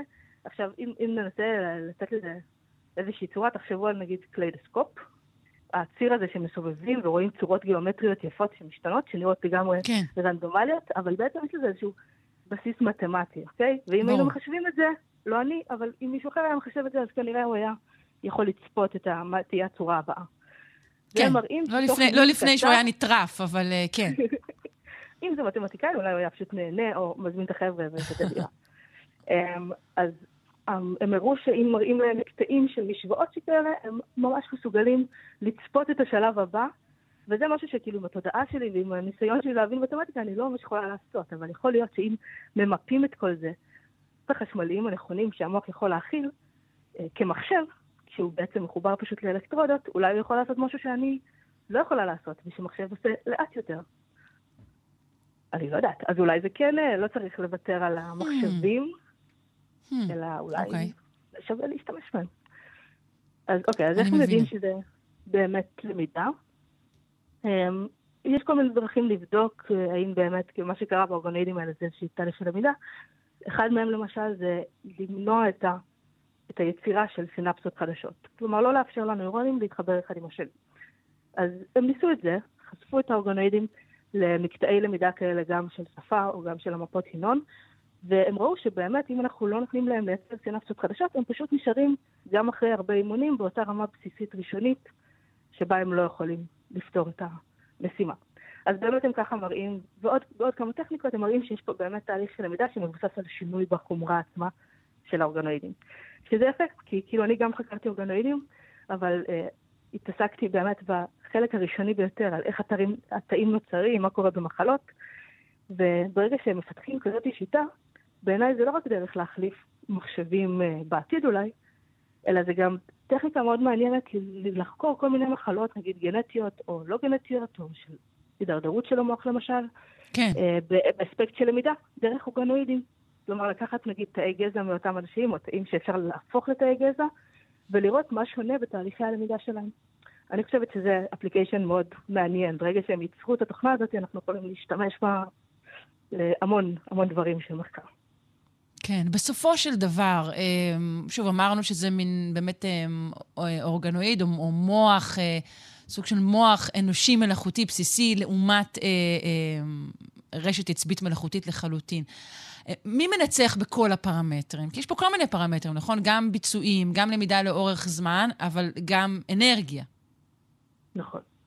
אנרגיה זה עניין אה, שלא הכרתי עד כמה הוא חשוב ועד כמה הוא מטריד, מטריד אנשים שחוקרים, אה, מתעסקים באתיקה של כל הטכנולוגיות האלה, אבל בסופו של דבר אתמול יצא לי לשאול את ה-ChatGPT אה, כמה אנרגיה הוא צורך או כמה סינפסות יש לו. מבחינת הפרמטרים, המחשב אומנם נותן תוצאות מדהימות, אבל הכמות אנרגיה שהוא צורך בשביל לחשב נגיד מידע שעובר בפחות נוירונים מדומים או סינפסות היא אדירה, וכמות הפחמן הדו-חמצני היא יוצאת, כלומר מאות אלפי קילוגרמים mm-hmm. בשביל כמה חודשים של אה, תפעול של המערכות האלה, יש להם חוות שלמות של, של המערכות למידה האלה. וזה מעניין, כי אוקיי, כבר דיברנו על זה שיש הפרדה בין הזיכרון בחומרה עצמה של המחשב, וזה באמת מביא לכך, זה ועוד עוד כל מיני גורמים מביאים לכך שהצריכה של המוח, שהיא בערך כמו נורת, אה, נורה חסכונית בחשמל, 20 ואט, היא מתגמדת מאוד לעומת כמות האנרגיה שהייתה נדרשת למחשב לאבד כזו כמות של פרמטרים, ש-ChatGPT מעריך שזה פחות או יותר 8 מיליון ואט. כן. במחשבים. אז טוב, אה, אז זה הפער המוח גדול. שלנו שפועל על האנרגיה שלנו. השאלה היא האם האורגנואידים הם חסכוניים באותה המידה, כי הרי יש בכל זאת מעבדות וטמפרטורות ופעילות די רבה אה, שכרוכה ב- נכון. בעבודה נכון. איתם, נכון? אז זה החלק, ה- אה, אולי חיסרון של המחקר הזה, שאולי הם אומרים שהם צריכים פחות אנרגיה, אבל בעצם אה, הם צריכים הרבה אנרגיה של סטודנטים דוקטורנטים עייפים, והם צריכים אה, אינקובטורים כדי להחזיק את האורגנואידים האלה. וגם בסופו של דבר, אגב, האורגנואידים הם לא יכולים להמשיך ולייצר אה, מלא נוירונים לנצח. אה, אין בהם נגיד כלי דם שיזרימו נוטריאנטים למרכז האורגנואיד, אז בסופו של דבר, אחרי כמה מאות ימים, ייווצר איזשהו מרכז של מוות תאי כזה, ויהיה איזשהו Mm. גבול לכמה מידע הם יוכלו לאבד. אז הטכנולוגיה הזאת ספציפית תצטרך להשתפר, אם אנחנו באמת רוצים להשתמש בזה ככוח חישובי. כן. אמ, ובאמת האינקובטורים, החומרים, כל הכסף שדרוש בשביל זה אה, יצטרך עוד להשתנות, אבל יש פה פוטנציאל שאפשר ללמוד ממנו, אה, גם אנשי החומרה וגם הביולוגים, ומעניין מה, מה עוד יהיה אפשר לעשות עם זה. כן, וזה עוד לפני שנגלה שאולי גם, אולי יש פה איזשהו משהו אתי, שכן, אולי מוח שמסוגל לבצע חישובים, מסוגל גם לעוד אה, קשת של אה, מחשבות, אולי אפילו תחושות, או משהו שמדמה תחושה, נכון? מאוד יכול להיות. יכול להיות. ימים יגידו. יכול להיות. תודה רבה לך, דוקטור מעיין קרנינסקי צור. תודה על השיחה המרתקת, עורכת וכתבת באתר מכון דוידסון לחינוך מדעי. תודה, להתראות.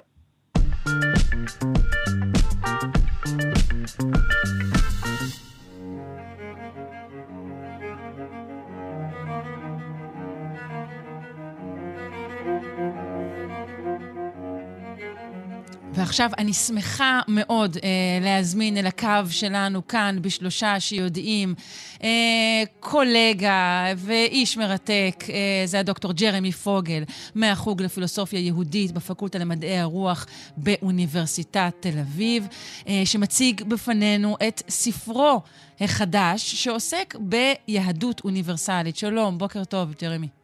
בוקר טוב שרון, בוקר טוב למאזינות, למאזינים, בוקר טוב לתמיר צוברי, בוקר אור. תמיר, שעבד איתך כמובן על הפודקאסט. המופלא שלך. אה, אז קודם כל, מזל טוב אה, על הספר תודה. החדש. תודה אה, רבה. הוא לא, הוא לא יצא בעברית, נכון? לא, זה ספר שיצא באנגלית, זה בעצם העיבוד של המחקר שלי לדוקטורט, שיצא בברנדייט יוניברסיטי פרס, כך שהוא באנגלית כרגע. אה, כן. ושוב, למרות שאנחנו מדברים כאן על אה, פילוסופים אה, יהודיים ודברים שנוגעים במאה אחוז כאן, לקיומנו. נכון מאוד, אני חושב ש... אה, את יודעת, יש משהו באופי של כתיבה אקדמית שאולי אה, הופכת אותה ל... אה, אה, פחות נגישה מסוגים של אה, כתיבה אחרת, כך שאני לא יודע עד כמה שהספר הזה כספר, יש לו איזשהו סוג של אה, תפקיד אה, ציבורי בציבוריות הרחבה יותר, אבל אני חושב שהרעיונות עצמם הם רעיונות אה, שהם מאוד מאוד חשובים, כי בעצם אה, מה שאני ניסיתי לעשות במחקר שלי זה לבדוק איך ששניים שניים מההוגים המשמעותיים ביותר אה, בפילוסופיה היהודית המודרנית ובפילוסופיה היהודית המודרנית הגרמנית, אפשר לומר בפחת משה מנדלסון במאה ה-18 והרמן כהן, אה, שהוא פילוסוף גדול מסוף המאה ה-19, תחילת המאה ה-20, אה, ניסו בעצם בהגות שלהם להסדיר או לפתור אה, או לה, אה, את המתח הלכאורי, כן? כי לא צריך להניח מראש שהמתח הוא קיים, אבל המתח הלכאורי לפחות בין הערכים האוניברסליים של הנאורות לבין. הערכים הפרטיקולריים לכאורה של היהדות. זאת אומרת, מה של שקורה זה ש... זאת אומרת שאם אנ- אם אנחנו חושבים על הנאורות, אם אנחנו חושבים על המאה ה-18, אה, נכון, הביטוי הפוליטי אולי המובהק של הנאורות, 1789, המהפכה הצרפתית, ליברטה, גליטה, פרטרניטה, בעצם ההוגים הגדולים אה, האירופאים אה, מתיימרים לחשוב במונחים אוניברסליים. הם, חוש... הם, הם, הם מדברים על כל תרבויות העולם, והם מסתקרנים במה שקורה באמריקות ומה שקורה בסין, ובעצם כחלק מהניסיון הזה לדאוג לזכויות אדם לכל אדם, אה, ולשוויון בין כל בני אדם, ולחופש בין כל בני אדם, אה, הם מבקרים את היהדות מאוד. הם אומרים בעצם, אה, אנחנו מדברים על שוויון בין כל בני אדם, ואתם רואים את עצמכם כעם נבחר. אנחנו רוצים מוסר שהוא יהיה תקף לכל האנושות כולה, לכולם, כן. ולכם יש הלכה שהיא חלה רק עליכם. אנחנו רוצים להתבסס על התבונה שהיא משותפת לכל בני אדם, ואתם יושבים על מיתולוגיות עתיקות אה, רק שלכם. אה, כך שלכאורה היהדות הותקפה כסותרת את הרוח האוניברסלית הזאת, אה, וגם מנדלסון, שהוא חלק מהתקופה הזאת, שהוא בעצמו אה, במאה ה-18, שהוא אה, האב של ההשכלה, של הנאורות היהודית, וגם אה, כהן שכותב בתקופה מאוחרת יותר, אבל היות והוא ניאו-קנטיאני, גם הוא מחויב לאותם אה, ערכים נאורים. שניהם ניסו לטעון נגד ההתקפה הזאת, אה, והם עשו את זה בצורות מאוד שונות, וזה מה שהספר מתאר. אה, רק בוא נאמר, אה, שם הספר בלעז הוא אה, Jewish Universalism. מנדלסון כהן and Humanity's highest good. וואו, אה. בומבה. אה, איך היית מתרגם אותו? אה, אה, אוניברסליזמים יהודיים, מנדלסון כהן והטוב העליון לאנושות כולה. אה, טוב העליון לאנושות כולה.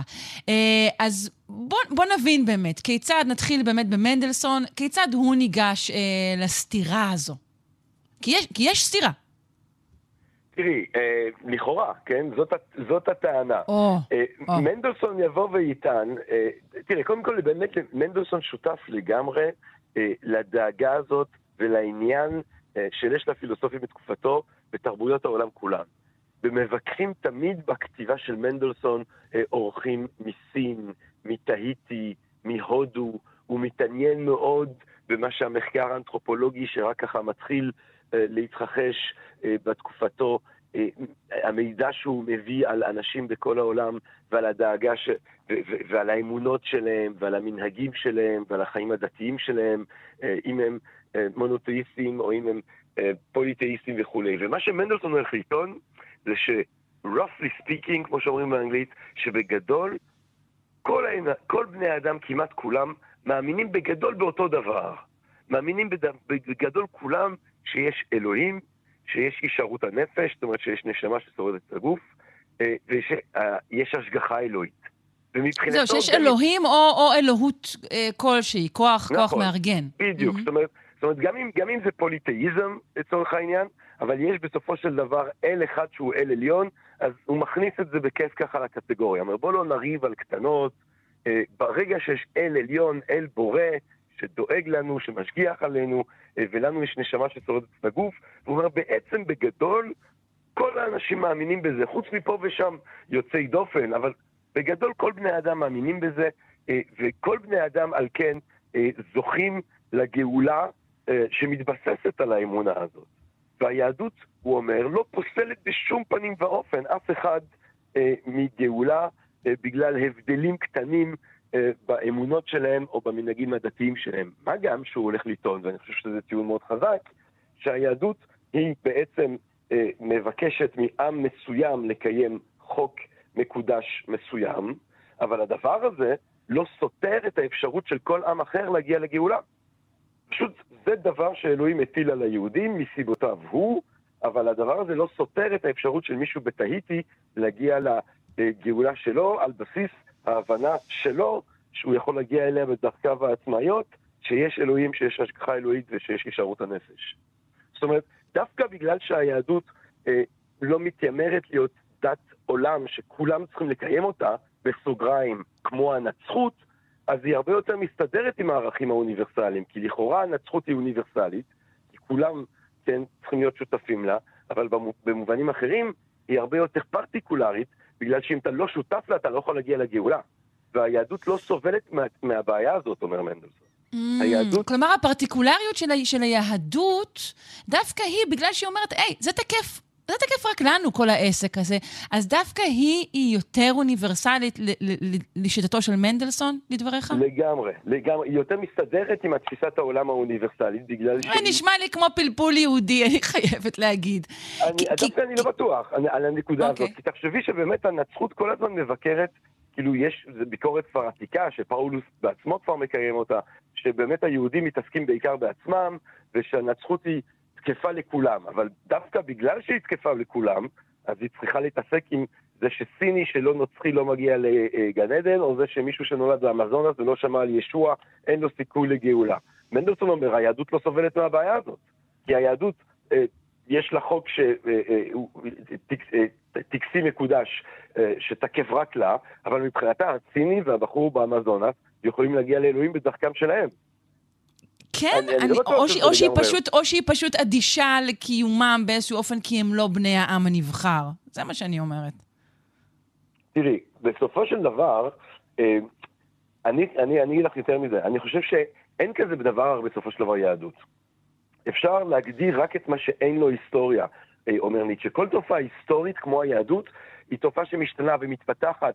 תמיד, אה, אני אומר לתלמידים שלי באוניברסיטה לפילוסופיה יהודית, כשהם אומרים לי, אבל היהדות נגד זכויות להט"ביות, או היהדות מתעלמת מאנשים בסין או באמזונס. אני אומר, אל תגיד היהדות.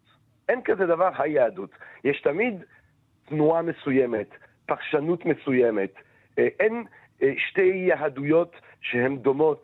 אה, אפילו בקרב פילוסופים יהודים שהם הם רואים את עצמם כמחויבים לאתוס האוניברסלי של הנאורות, כמו מנדלסון וכהן, הולכים להיות הבדל, הבדלים כביריים. כך שזאת שאלה של פרשנות. אפשר מתוך המקורות היהודיים, אני חושב על החזון הכלל עולמי של ישעיהו, אה, אני חושב על כל מיני רגעים שבהם כן יש דיבור אה, שהוא אוניברסלי, אם זה חוקי נוח, אה, חוקים בלי נוח, אם זה מחשבות על מה ששנוא עליך, אל תעשה לחבריך, ושזה דבר שנאמר למלך נוכרי וכולי. אתה יכול להתבסס על היהדות ולבוא עם חזון אוניברסלי. אתה יכול להתבסס גם, אני מסכים איתך לגמרי, על אותה יהדות, ולבוא עם תפיסות גזעניות או עם תפיסות של עליונות יהודית. אה, זה שאלה של פרשנות, וזה שאלה של איזה פסקים, פסוקים ומקורות אתה מדגיש, ומאיזה פסוקים ומקורות אתה מתעלם. אוקיי, אבל העמדה הזאת שאתה משמיע כרגע, אה, באמת אפשר להגיד שכמו אמרת, אין, אין יהדות אחת, אפשר להגיד אולי הפלואידיות המוחלטת אה, של המושג הזה. יהדות כן. היא מאוד לא מקובלת עכשיו. אנחנו שומעים אה, דיבור מאוד מאוד חד לגבי מהי יהדות, מיהו יהודי. נכון מאוד, ואני רוצה להגיד לך שעצם האמירה הזאת, של בהינתן שאמפירית, זה הדבר הכי פשוט לבדוק אותו, כן? ויקיפדיה. אה, בהינתן שאמפירית אין יהדות אחת, בהינתן שאמפירית אנחנו רואים כל הזמן פרשנויות שונות, דגשים שונים, תעדופים ערכיים שונים, אה, עצם האמורה ש... עצם האמירה שהיהדות היא, היא לא אמירה שמשקפת את ההיסטוריה היהודית בשום פנים ואופן. זוהי אמירה כוחנית וזה אקט פוליטי. כשאני אומר היהדות היא ככה, אז אני בעצם אה, נותן לעצמי, או לוקח לעצמי את הסמכות להגדיר מהי יהדות ומהי לא יהדות. וזה אקט פוליטי, וזה גם אקט במובן מסוים כוחני, כי אין לי באמת את הסמכות הזאת. אה, כן. מבחינה אה, מדעית, אם תרצי. זה סמכות שאני לוקח לעצמי מסיבות פוליטיות. אה, ואנחנו, אני חושב ש... אה, האתגור של הדבר הזה הוא מאוד מאוד חשוב, כי בעיניי לפחות הכוחות שמתיימרים לדבר בשם היהדות כולה, ושמתיימרים להיות בעלי הסמכות להגדיר אותה, הם אה, כוחות אה, אפלים, דכאניים, אה, שהיינו אולי, אה, שצריך להיאבק נגדם רעיונית בתרבות הישראלית כן. העכשווית. אז מעניין לעניין, אני רוצה שנמשיך אה, גם אה, לדבר על הרמן כהן, אה, ואני רוצה להתחיל מהעמדה שלו, כי זה קשור לתנועה הציונית, אה, כפי שמביא כן. אותה א' ב' יהושע. אה, והסיפור הוא כזה, שמרטין בובר אה, מגיע להרמן כהן ומציע לו להצטרף לתנועה הציונית. שוב, זה לפי א' ב' יהושע.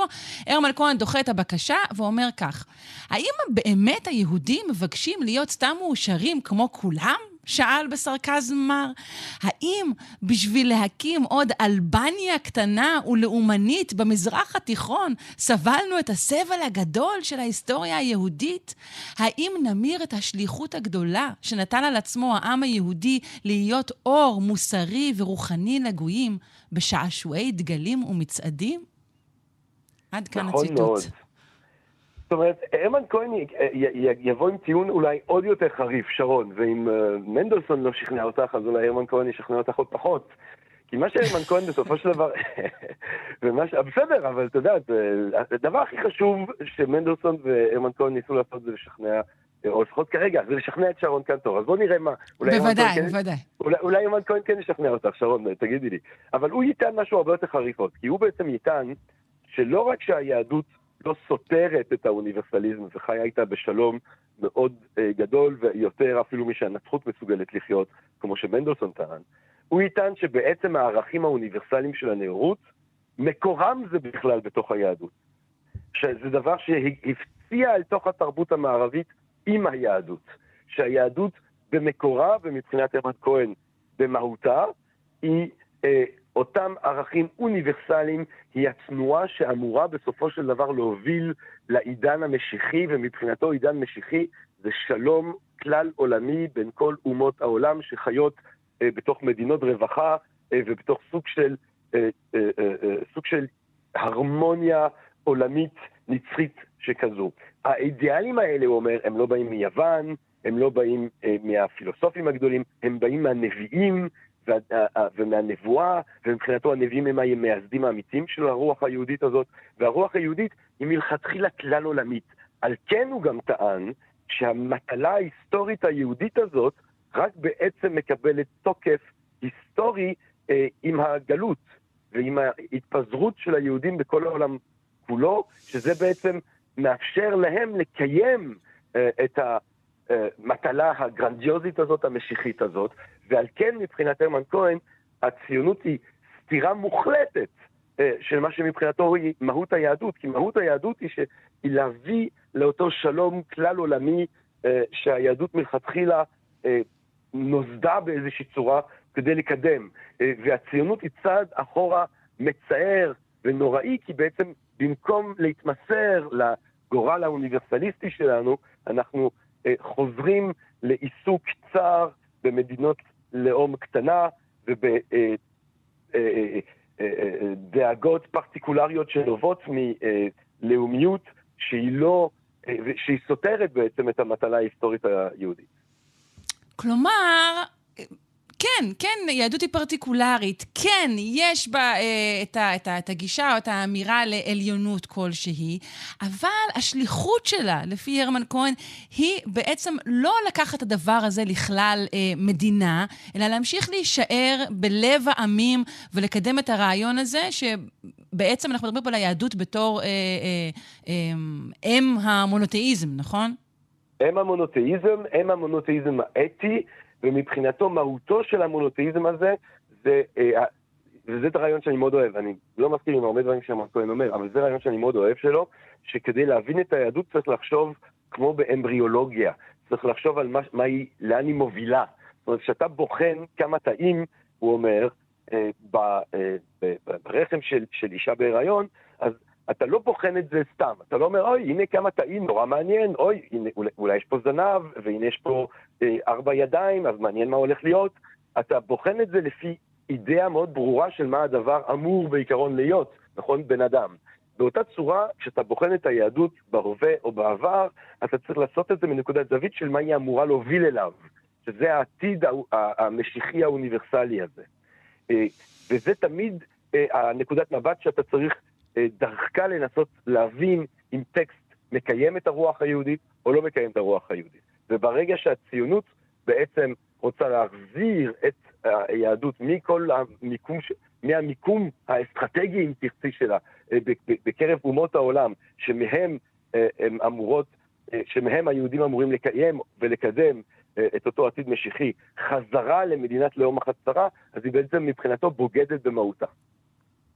הבנתי. אז אין כאן הפניית עורף לתפיסה של העליונות היהודית, אלא ההפך, אה, דגש שלה כשהמטרה היא אה, קידום הטוב העליון, כמו שאנחנו אומרים. לגמרי, ובמובן הזה, מה שאני חושב שגם ניסיתי אה, בעצם להראות שוב ושוב, זה שגם בקרב, או גם בין, זאת אומרת, אנחנו אמרנו קודם שאין יהדות אחת, יש תמיד...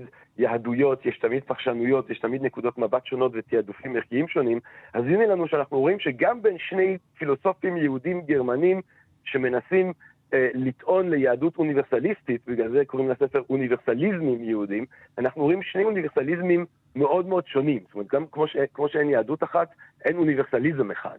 האוניברסליזם mm. של משה מנדלסון מדגיש את הטולרנטיות, כן, ואת השוויון בין כל בני אדם. לנו יש את הקטע שלנו, מסיבות שאלוהים החליט, אבל לכם יש את הקטע שלכם, וזה לא פחות טוב, ולסינים יש את הקטע שלהם, ולהודים יש את הקטע שלהם, ולאנשים בתהיטי שהוא נורא מתעניין בהם, יש להם את הקטע שלהם, ולכל אחד מהם יש את הדרך שלו להגיע לאלוהים, ואלוהים שמח עם כולם. יש משהו מאוד שוויוני ומאוד טולרנטי, אה, שמדגיש את הערכים האלה של טולרנטיות ושוויון.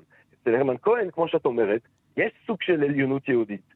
אה, יש סוג של דרישה בעצם לאומות העולם להיות כפופים בסופו של דבר אה, למסורת שנובעת מציון, היות אה, שהיא המסורת שבהכרח תוביל, אה, או שרק היא אה, יכולה בעצם בסופו של דבר להוביל לעתיד המשיחי, לשלום הכלל עולמי, ונכון, זה אוניברסליזם שמדגיש את התבונה, כי ימן כהן חושב שדת התבונה היא היהדות בסופו של דבר, והיא בעצם צריכה בס... אה, אה, אה, בסופו של דבר אה, להיות תקפה על האנושות כולה כדי שהעתיד המשיחי הזה יתקיים. זאת אומרת שגם אוניבר... תפיסות אוניברסליות יהודיות יכולות להיות מאוד מאוד שונות. כן. Uh, טוב, זו שיחה מרתקת. יכולנו כמובן להמשיך uh, ולהפליג, אבל מי שרוצה uh, לשמוע עוד uh, מוזמן uh, או להרצאותיך, או ללמוד אצלך, או uh, לקרוא את הספר, שנזכיר uh, שוב את שמו. בבקשה, עכשיו אתה. שם כזה ארוך. Jewish Universalism, מנדלסון כהן and Humanity's Highest Good. והייתי אומר אולי לסיכום שרון, שיותר מ...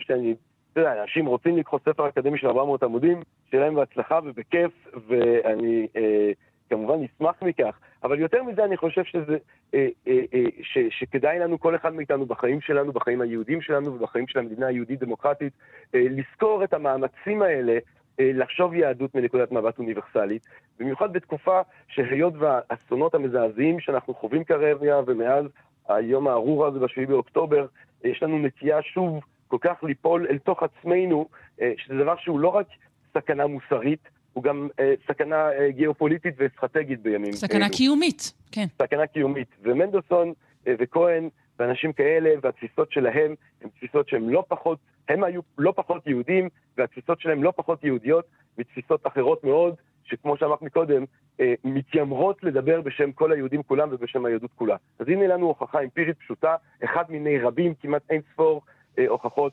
שהיהדות היא לא חייבת להיות ככה, היא יכולה להיות כל מיני דברים. כן, אתה יודע, מדברים הרבה על זה, ההדתה, כמה יהדות יש בחינוך, וזה ההפך, אין, אין מספיק. היריעה נכון לא מאוד. רחבה מספיק, זה העניין. נכון מאוד. דוקטור ג'רמי פוגל, מהחוג לפילוסופיה יהודית בפקולטה למדעי הרוח באוניברסיטת תל אביב. איזה תענוג לדבר איתך, תודה רבה. תודה רבה לך שרון, יום טוב לך ולכל המאזינות והמאזינים. בהצלחה, ביי. ביי.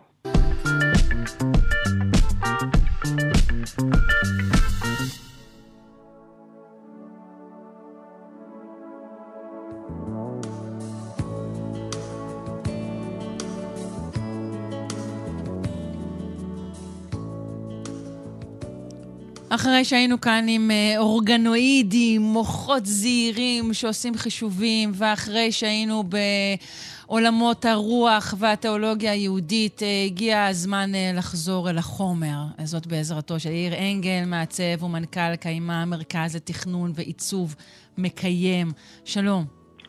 שלום וברכה. מה אז, הבאת לנו היום? אז היום אני רוצה לספר על קריאטרה, שזאת חברה ישראלית שמפתחת ומייצרת עריכים ומוצרי בנייה שעשויים לגמרי, כולם ממרכיבים ביולוגיים וגיאולוגיים טבעיים לגמרי, מתכלים, מתמחזרים אה, ומבוססים על אה, עודפי עפר ופסולת חקלאית. הכי טוב. ממה עשויים אה, שאר העריכים בעולם בעצם? אולי אני אשאל. אז uh, האמת היא שזו שאלה מצוינת. רוב העריכים, מה שאנחנו מכירים, המשתמשים בהם, עשויים גם מחומרים טבעיים, אבל הם uh, בתהליכים, uh, תהליכים של קרמיקה, יש תוספת של כל מיני חומרים אחרים שהם גם חומרים מזהמים ובעייתיים, ואחד הדברים שאנחנו מכירים בקרמיקה הם תהליכי הייצור שלה, שזה בעצם שריפה בתנור לפעמים עד 1400 מעלות. זאת אומרת, אה, אה, יש אפילו תהליכים כפולים של שריפה בעריכי קרמיקה. ואלה העריכי קרמיקה הרגילים שאנחנו מכירים בבית. כן, אה, אבל שוב, קרמיקה זאת שיטה עתיקה מאוד. נכון, לא שרפו אז בצורה תעשייתית, היו שורפים בטמפרטורות כן. יותר נמוכות, זה היה יותר שביר, ו- וזה, וזה חלק מהעניין. ה- המוצרי קרמיקה שאנחנו מכירים נשרפים ממש בתנורים מיוחדים, בתהליכים מיוחדים, והתהליך שלהם אה, אה, מזהם. התהליך ייצור של קריאטרה הוא שונה לגמרי. הם בעצם פיתחו מוצר שאפשר אה, להשתמש בחומרים האלה, בחומרים הטבעיים, לדחוס אותם בכוח בתוך תבניות ו, ולא לעבור 100 מעלות צלזיוס.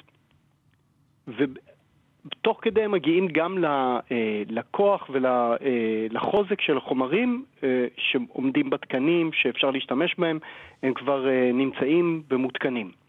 וזה רגע, הדבר... ה- העובדה שהם לא עוברים אה, את, ה, את המעלות האלו, את המאה מעלות, זה טוב גם אה, להריח עצמו, ו- אבל, או שזה קשור יותר לרמת האנרגיה הכרוכה בייצורו? זה, המטרה שלנו היא לשרוף בכמה שפחות טמפרטורה כדי לצרוך פחות אנרגיה. רוב אוקיי. העלות, אה, אחוזים אה, גדולים מהעלות של אריחים זה בעצם השריפה שלהם, הייצור אנרגיה, הד... כמויות אדירות של אנרגיה צריך לצרוך כדי אה, להרים את התנורים האלה. עכשיו, התנורים האלה לא יכולים לכבות אותם, זה עובד 24 שעות, וזה מייצר גם הרבה מאוד זיהום, גם בתהליכי הייצור וגם בגלל ייצור האנרגיה. הרעיון הוא לנסות ולהוריד את הטמפרטורה, וזה לא היה אפשרי במשך הרבה מאוד שנים. ומה שהגיעו פה, אה, אבל קפצנו ישר לסוף, אה, זה בעצם אה, אריחים שאפשר לייצר אותם בפחות מ-100 מעלות. מה שקורה זה שומר על חומרי הגלם בצורה כזאתי, שבתהליך השימוש הם מתפקדים בצורה מצוינת, אבל בסיום השימוש אפשר בעצם לפרק אותם ולהחזיר אותם לחומרי גלם ולייצר מהם אריח חדש. מה שאנחנו מדברים עליו כל הזמן, כלכלה מעגלית. כן. אה, אז בעצם אה, אני רוצה קצת... בוא ספר לי על החברה הזו באמת, אז איך, איך, איך. היא הוקמה, איך נולד הרעיון. כן. אז ה- אה, המוח והיזמת אה, מאחורי הפרויקט הזה קוראים לה אדיטל אלה. היא סיימה לימודי עיצוב תעשייתי במכון טכנולוגי בחולון ונסעה לטייל בהודו, זה קרה כבר לפני יותר מ-20 שנה. ואחד הדברים שמשכו את תשומת הלב שלה, אני ראיינתי אותה לקראת הפינה שלנו, אה, היא, היא מאוד התרשמה, ואנחנו כולם מכירים את הכוסות אה, צ'אי האלה בהודו, שהם בעצם מייצרים את זה מאדמה, מייבשים את זה בשמש, שותים ואז הם זורקים את זה על הרצפה, זה מתנפץ וחוזר להיות אדמה ב- מיד. אני יודעת אם כולנו מכירים, אבל כרגע שמענו, כן. כן, טוב, עכשיו כולנו. אמ, אז אחרי שהיא, כמה שנים אחרי המסע הזה להודו, היא נסעה ללמוד תואר שני ב- ב- בהולנד, ב- ב- תואר לעיצוב לקיימות, זה היה אז uh, התחלה של הדברים האלה ב- ב- באירופה, ובתזה שלה היא המשיכה לחקור את כל הגישות המסורתיות, ההינדיות והבודהיסטיות של עיצוב, סביבה וקיימות, ואז היא חזרה לארץ והמשיכה, מאוד מאוד התמקדה בכיוון הזה. אמ, ראתה... שוב, צריך להגיד שגם באזורים האלו, אתה יודע, הבודהיסטי, אמרת הודו, יש הרבה מאוד ייצור תעשייתי. אנחנו מדברים על דברים מסורתיים, שגם שם כבר, אני חושבת, לא נמצאים במרכז.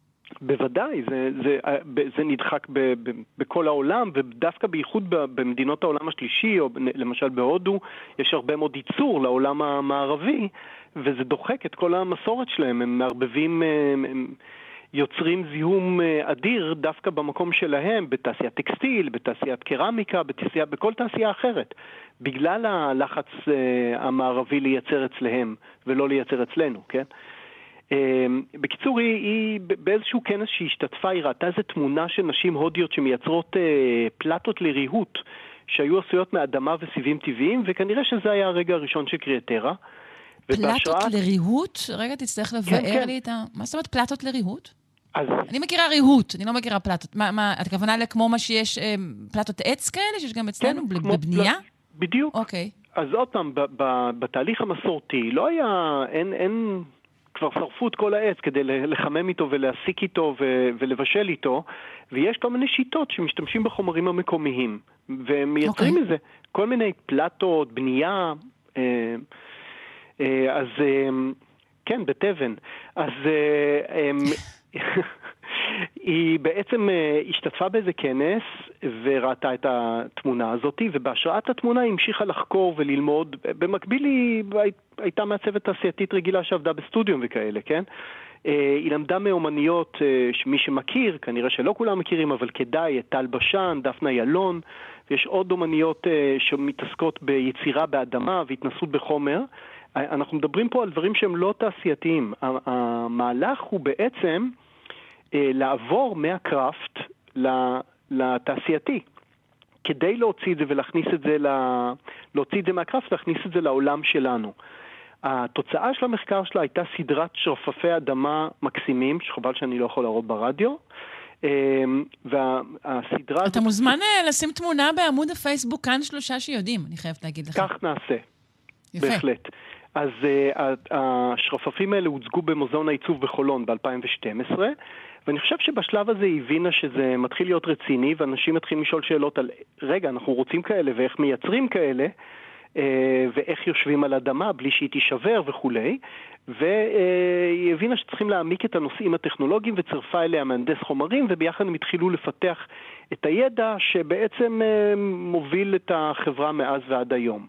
עכשיו, זה עוד פעם, זה נשמע מאוד מאוד פשוט, אבל אה, ברגע שהתחילו, התחילה לעשות עריכים, עריכים, ואנשים שאלו, רגע, אבל מה יקרה אם זה יירטב, ומה יקרה אם תהיה כן, לחוץ? אה, ו... כולנו שואלים פה על ספונג'ה. למעשה אנחנו בדיוק. מאזינים לך ותוהים אה, איך אנחנו מנקים את הדבר הזה. אז, אז קודם, קודם כל הם התחילו מערכי פנים, וזה ערכי קיר ולא ערכי רצפה. היום יש להם כבר עריכי חוץ, וזה, אה, ה- ואפילו עריכים לאמבטיה, שעומדים בתקן. כלומר, הם, הרעיון הוא במשך, אה, כמו שאת מבינה, אה, כבר די הרבה שנים, למעלה מעשר שנים, לפתח מוצר, וזה נורא נורא נורא מסובך, וזה תמיד הרבה יותר כן. יקר מאשר לעשות פיתוחי אינטרנט. למרות זאת הם קיבלו תמיכה גם מהאיחוד האירופאי וגם מרשות החדשנות, ובעצם ה- אה, אה, הרימו מפעל בחולון, אה, מוטיב חוזר פה, אה, והמפעל הזה, הם, מייצרים בו, אה, אבל הרעיון העיקרי הוא מחקר ופיתוח. של מוצרים, והם הגיעו לדבר הזה. זאת אומרת, במקום להכניס את זה לתנור, לשרוף בטמפרטורות על ולעשות גלזורה על הקרמיקה, הם, יצ... הם יוצרים... לפני השריפה יש, יש דחיסה, אה, כן. אני חושבת, הם, נכון? הם לא שורפים, ואת- הם, הם, הם רק עושים איזשהו חימום לפחות מ-100 מעלות, תוך כדי דחיסה בתוך תבניות מיוחדות. זה אפילו קורה עכשיו מהר מאוד, הם הצליחו לשכלל מאוד את התהליך הזה, זה לוקח ממש דקות ספורות, ו- Mm-hmm. אה, והם מייצרים אה, אה, עריכים שעומדים בתקן גם לאמבטיות. אוקיי, אז אנחנו מדברים, אנחנו צריכים לסיים. אנחנו מדברים על עריכים שאנחנו אומרים אה, ש, שייצורם הוא יעיל יותר אנרגטית, אה, ושהם כן עמידים, גם בנוזלים. אה, האם- ובטוחים, ומקומיים, ובטוחים. ומעגליים. ומקומיים. כלומר, הם עשויים מחומרים כאן, מהאזור, לא משנים כן. כל מיני חומרים. לא אוקיי. משנים חומרים חוץ מהשמנים. אני רוצה להגיד שהיום הם מייצרים מעט מאוד, אבל היום הם, הם בשלב של אה, בדיוק עכשיו ל, ל, לקראת פתיחה של שני מפעלים, אחד בישראל ואחד באירופה, ושם הם יוכלו לעבור מייצור אה, קטן יחסית, עד היום הם ייצרו אה, רבע מיליון עריכים. עם 4,000 מטר ו-150 התקנות, אבל הם עוברים למאות אלפ... למפעלים כאלה שיוכלו כן. ל... אה, ל... לייצר מאות אלפי מטרים בשנה, אוקיי. ולזה הם צריכים אה, לגייס כסף. מעט מאוד בינתיים זה משמעו יקר מאוד, אני מניחה. לא נורא, לא נורא לא נורא נורא, יקר, אוקיי. אבל עדיין ברור שזה יותר יקר, ויש להם עוד כל מיני פיתוחים שבאמת אה, אה, נמצאים כרגע בשלבים של פיתוח, כמו בלוקים. והכיוונים Mm. האלה, אני חושב, באמת יכולים לשנות את, ה- את עולם הבנייה, שהוא עולם מאוד מאוד מסורתי, אבל הוא תקוע בשיטות, ה, ה, ה, באותן כן. שיטות, ולא מנסה לפתח שיטות שהן יותר סביבתיות, הרבה יותר מתאימות לנו. ו... אז נזכיר ה- שוב את השם לפני שהשעה תחמוק לנו, קריאטרה, עם. C. אה, ואתה מוזמן באמת אה, לשים אה, תמונות יפות בעמוד הפייסבוק כאן, שלושה שיודעים. תודה רבה לך, יאיר אנגל, מעצב ומנכ"ל קיימה, מרכז התכנון והעיצוב מקיים. תודה. תודה. ואם כבר הזכרנו את עמוד הפייסבוק, כאן שלושה שיודעים, גם אתם מוזמנים להציג בפנינו אה, שאלות שמטרידות אתכם אה, בתחומי המדע והידע שאנחנו עוסקים בהם. בהחלט נשמח לנסות ולענות. נזכיר שאנחנו משודרים בימי ראשון עד רביעי בשעה שבע הבוקר, ובשידור חוזר בשעה שמונה בערב, כאן בכאן תרבות. כמובן שאפשר להאזין לנו גם כהסכת ביישומון של כאן, או בכל יישומון הסכתים אחר שאתם מעדיפים. נודה כמובן לצוות התוכנית המסור והנהדר שלנו, לעורכת אלכס לויקר, למפיקה תמר בנימין, על הביצוע הטכני היום תמיר צוברי. אני שרון קנטור, נפרדת מכם, מאחלת לכם יום טוב ושקט והגיוני ושפוי. שמרו על עצמכם. ביי ביי.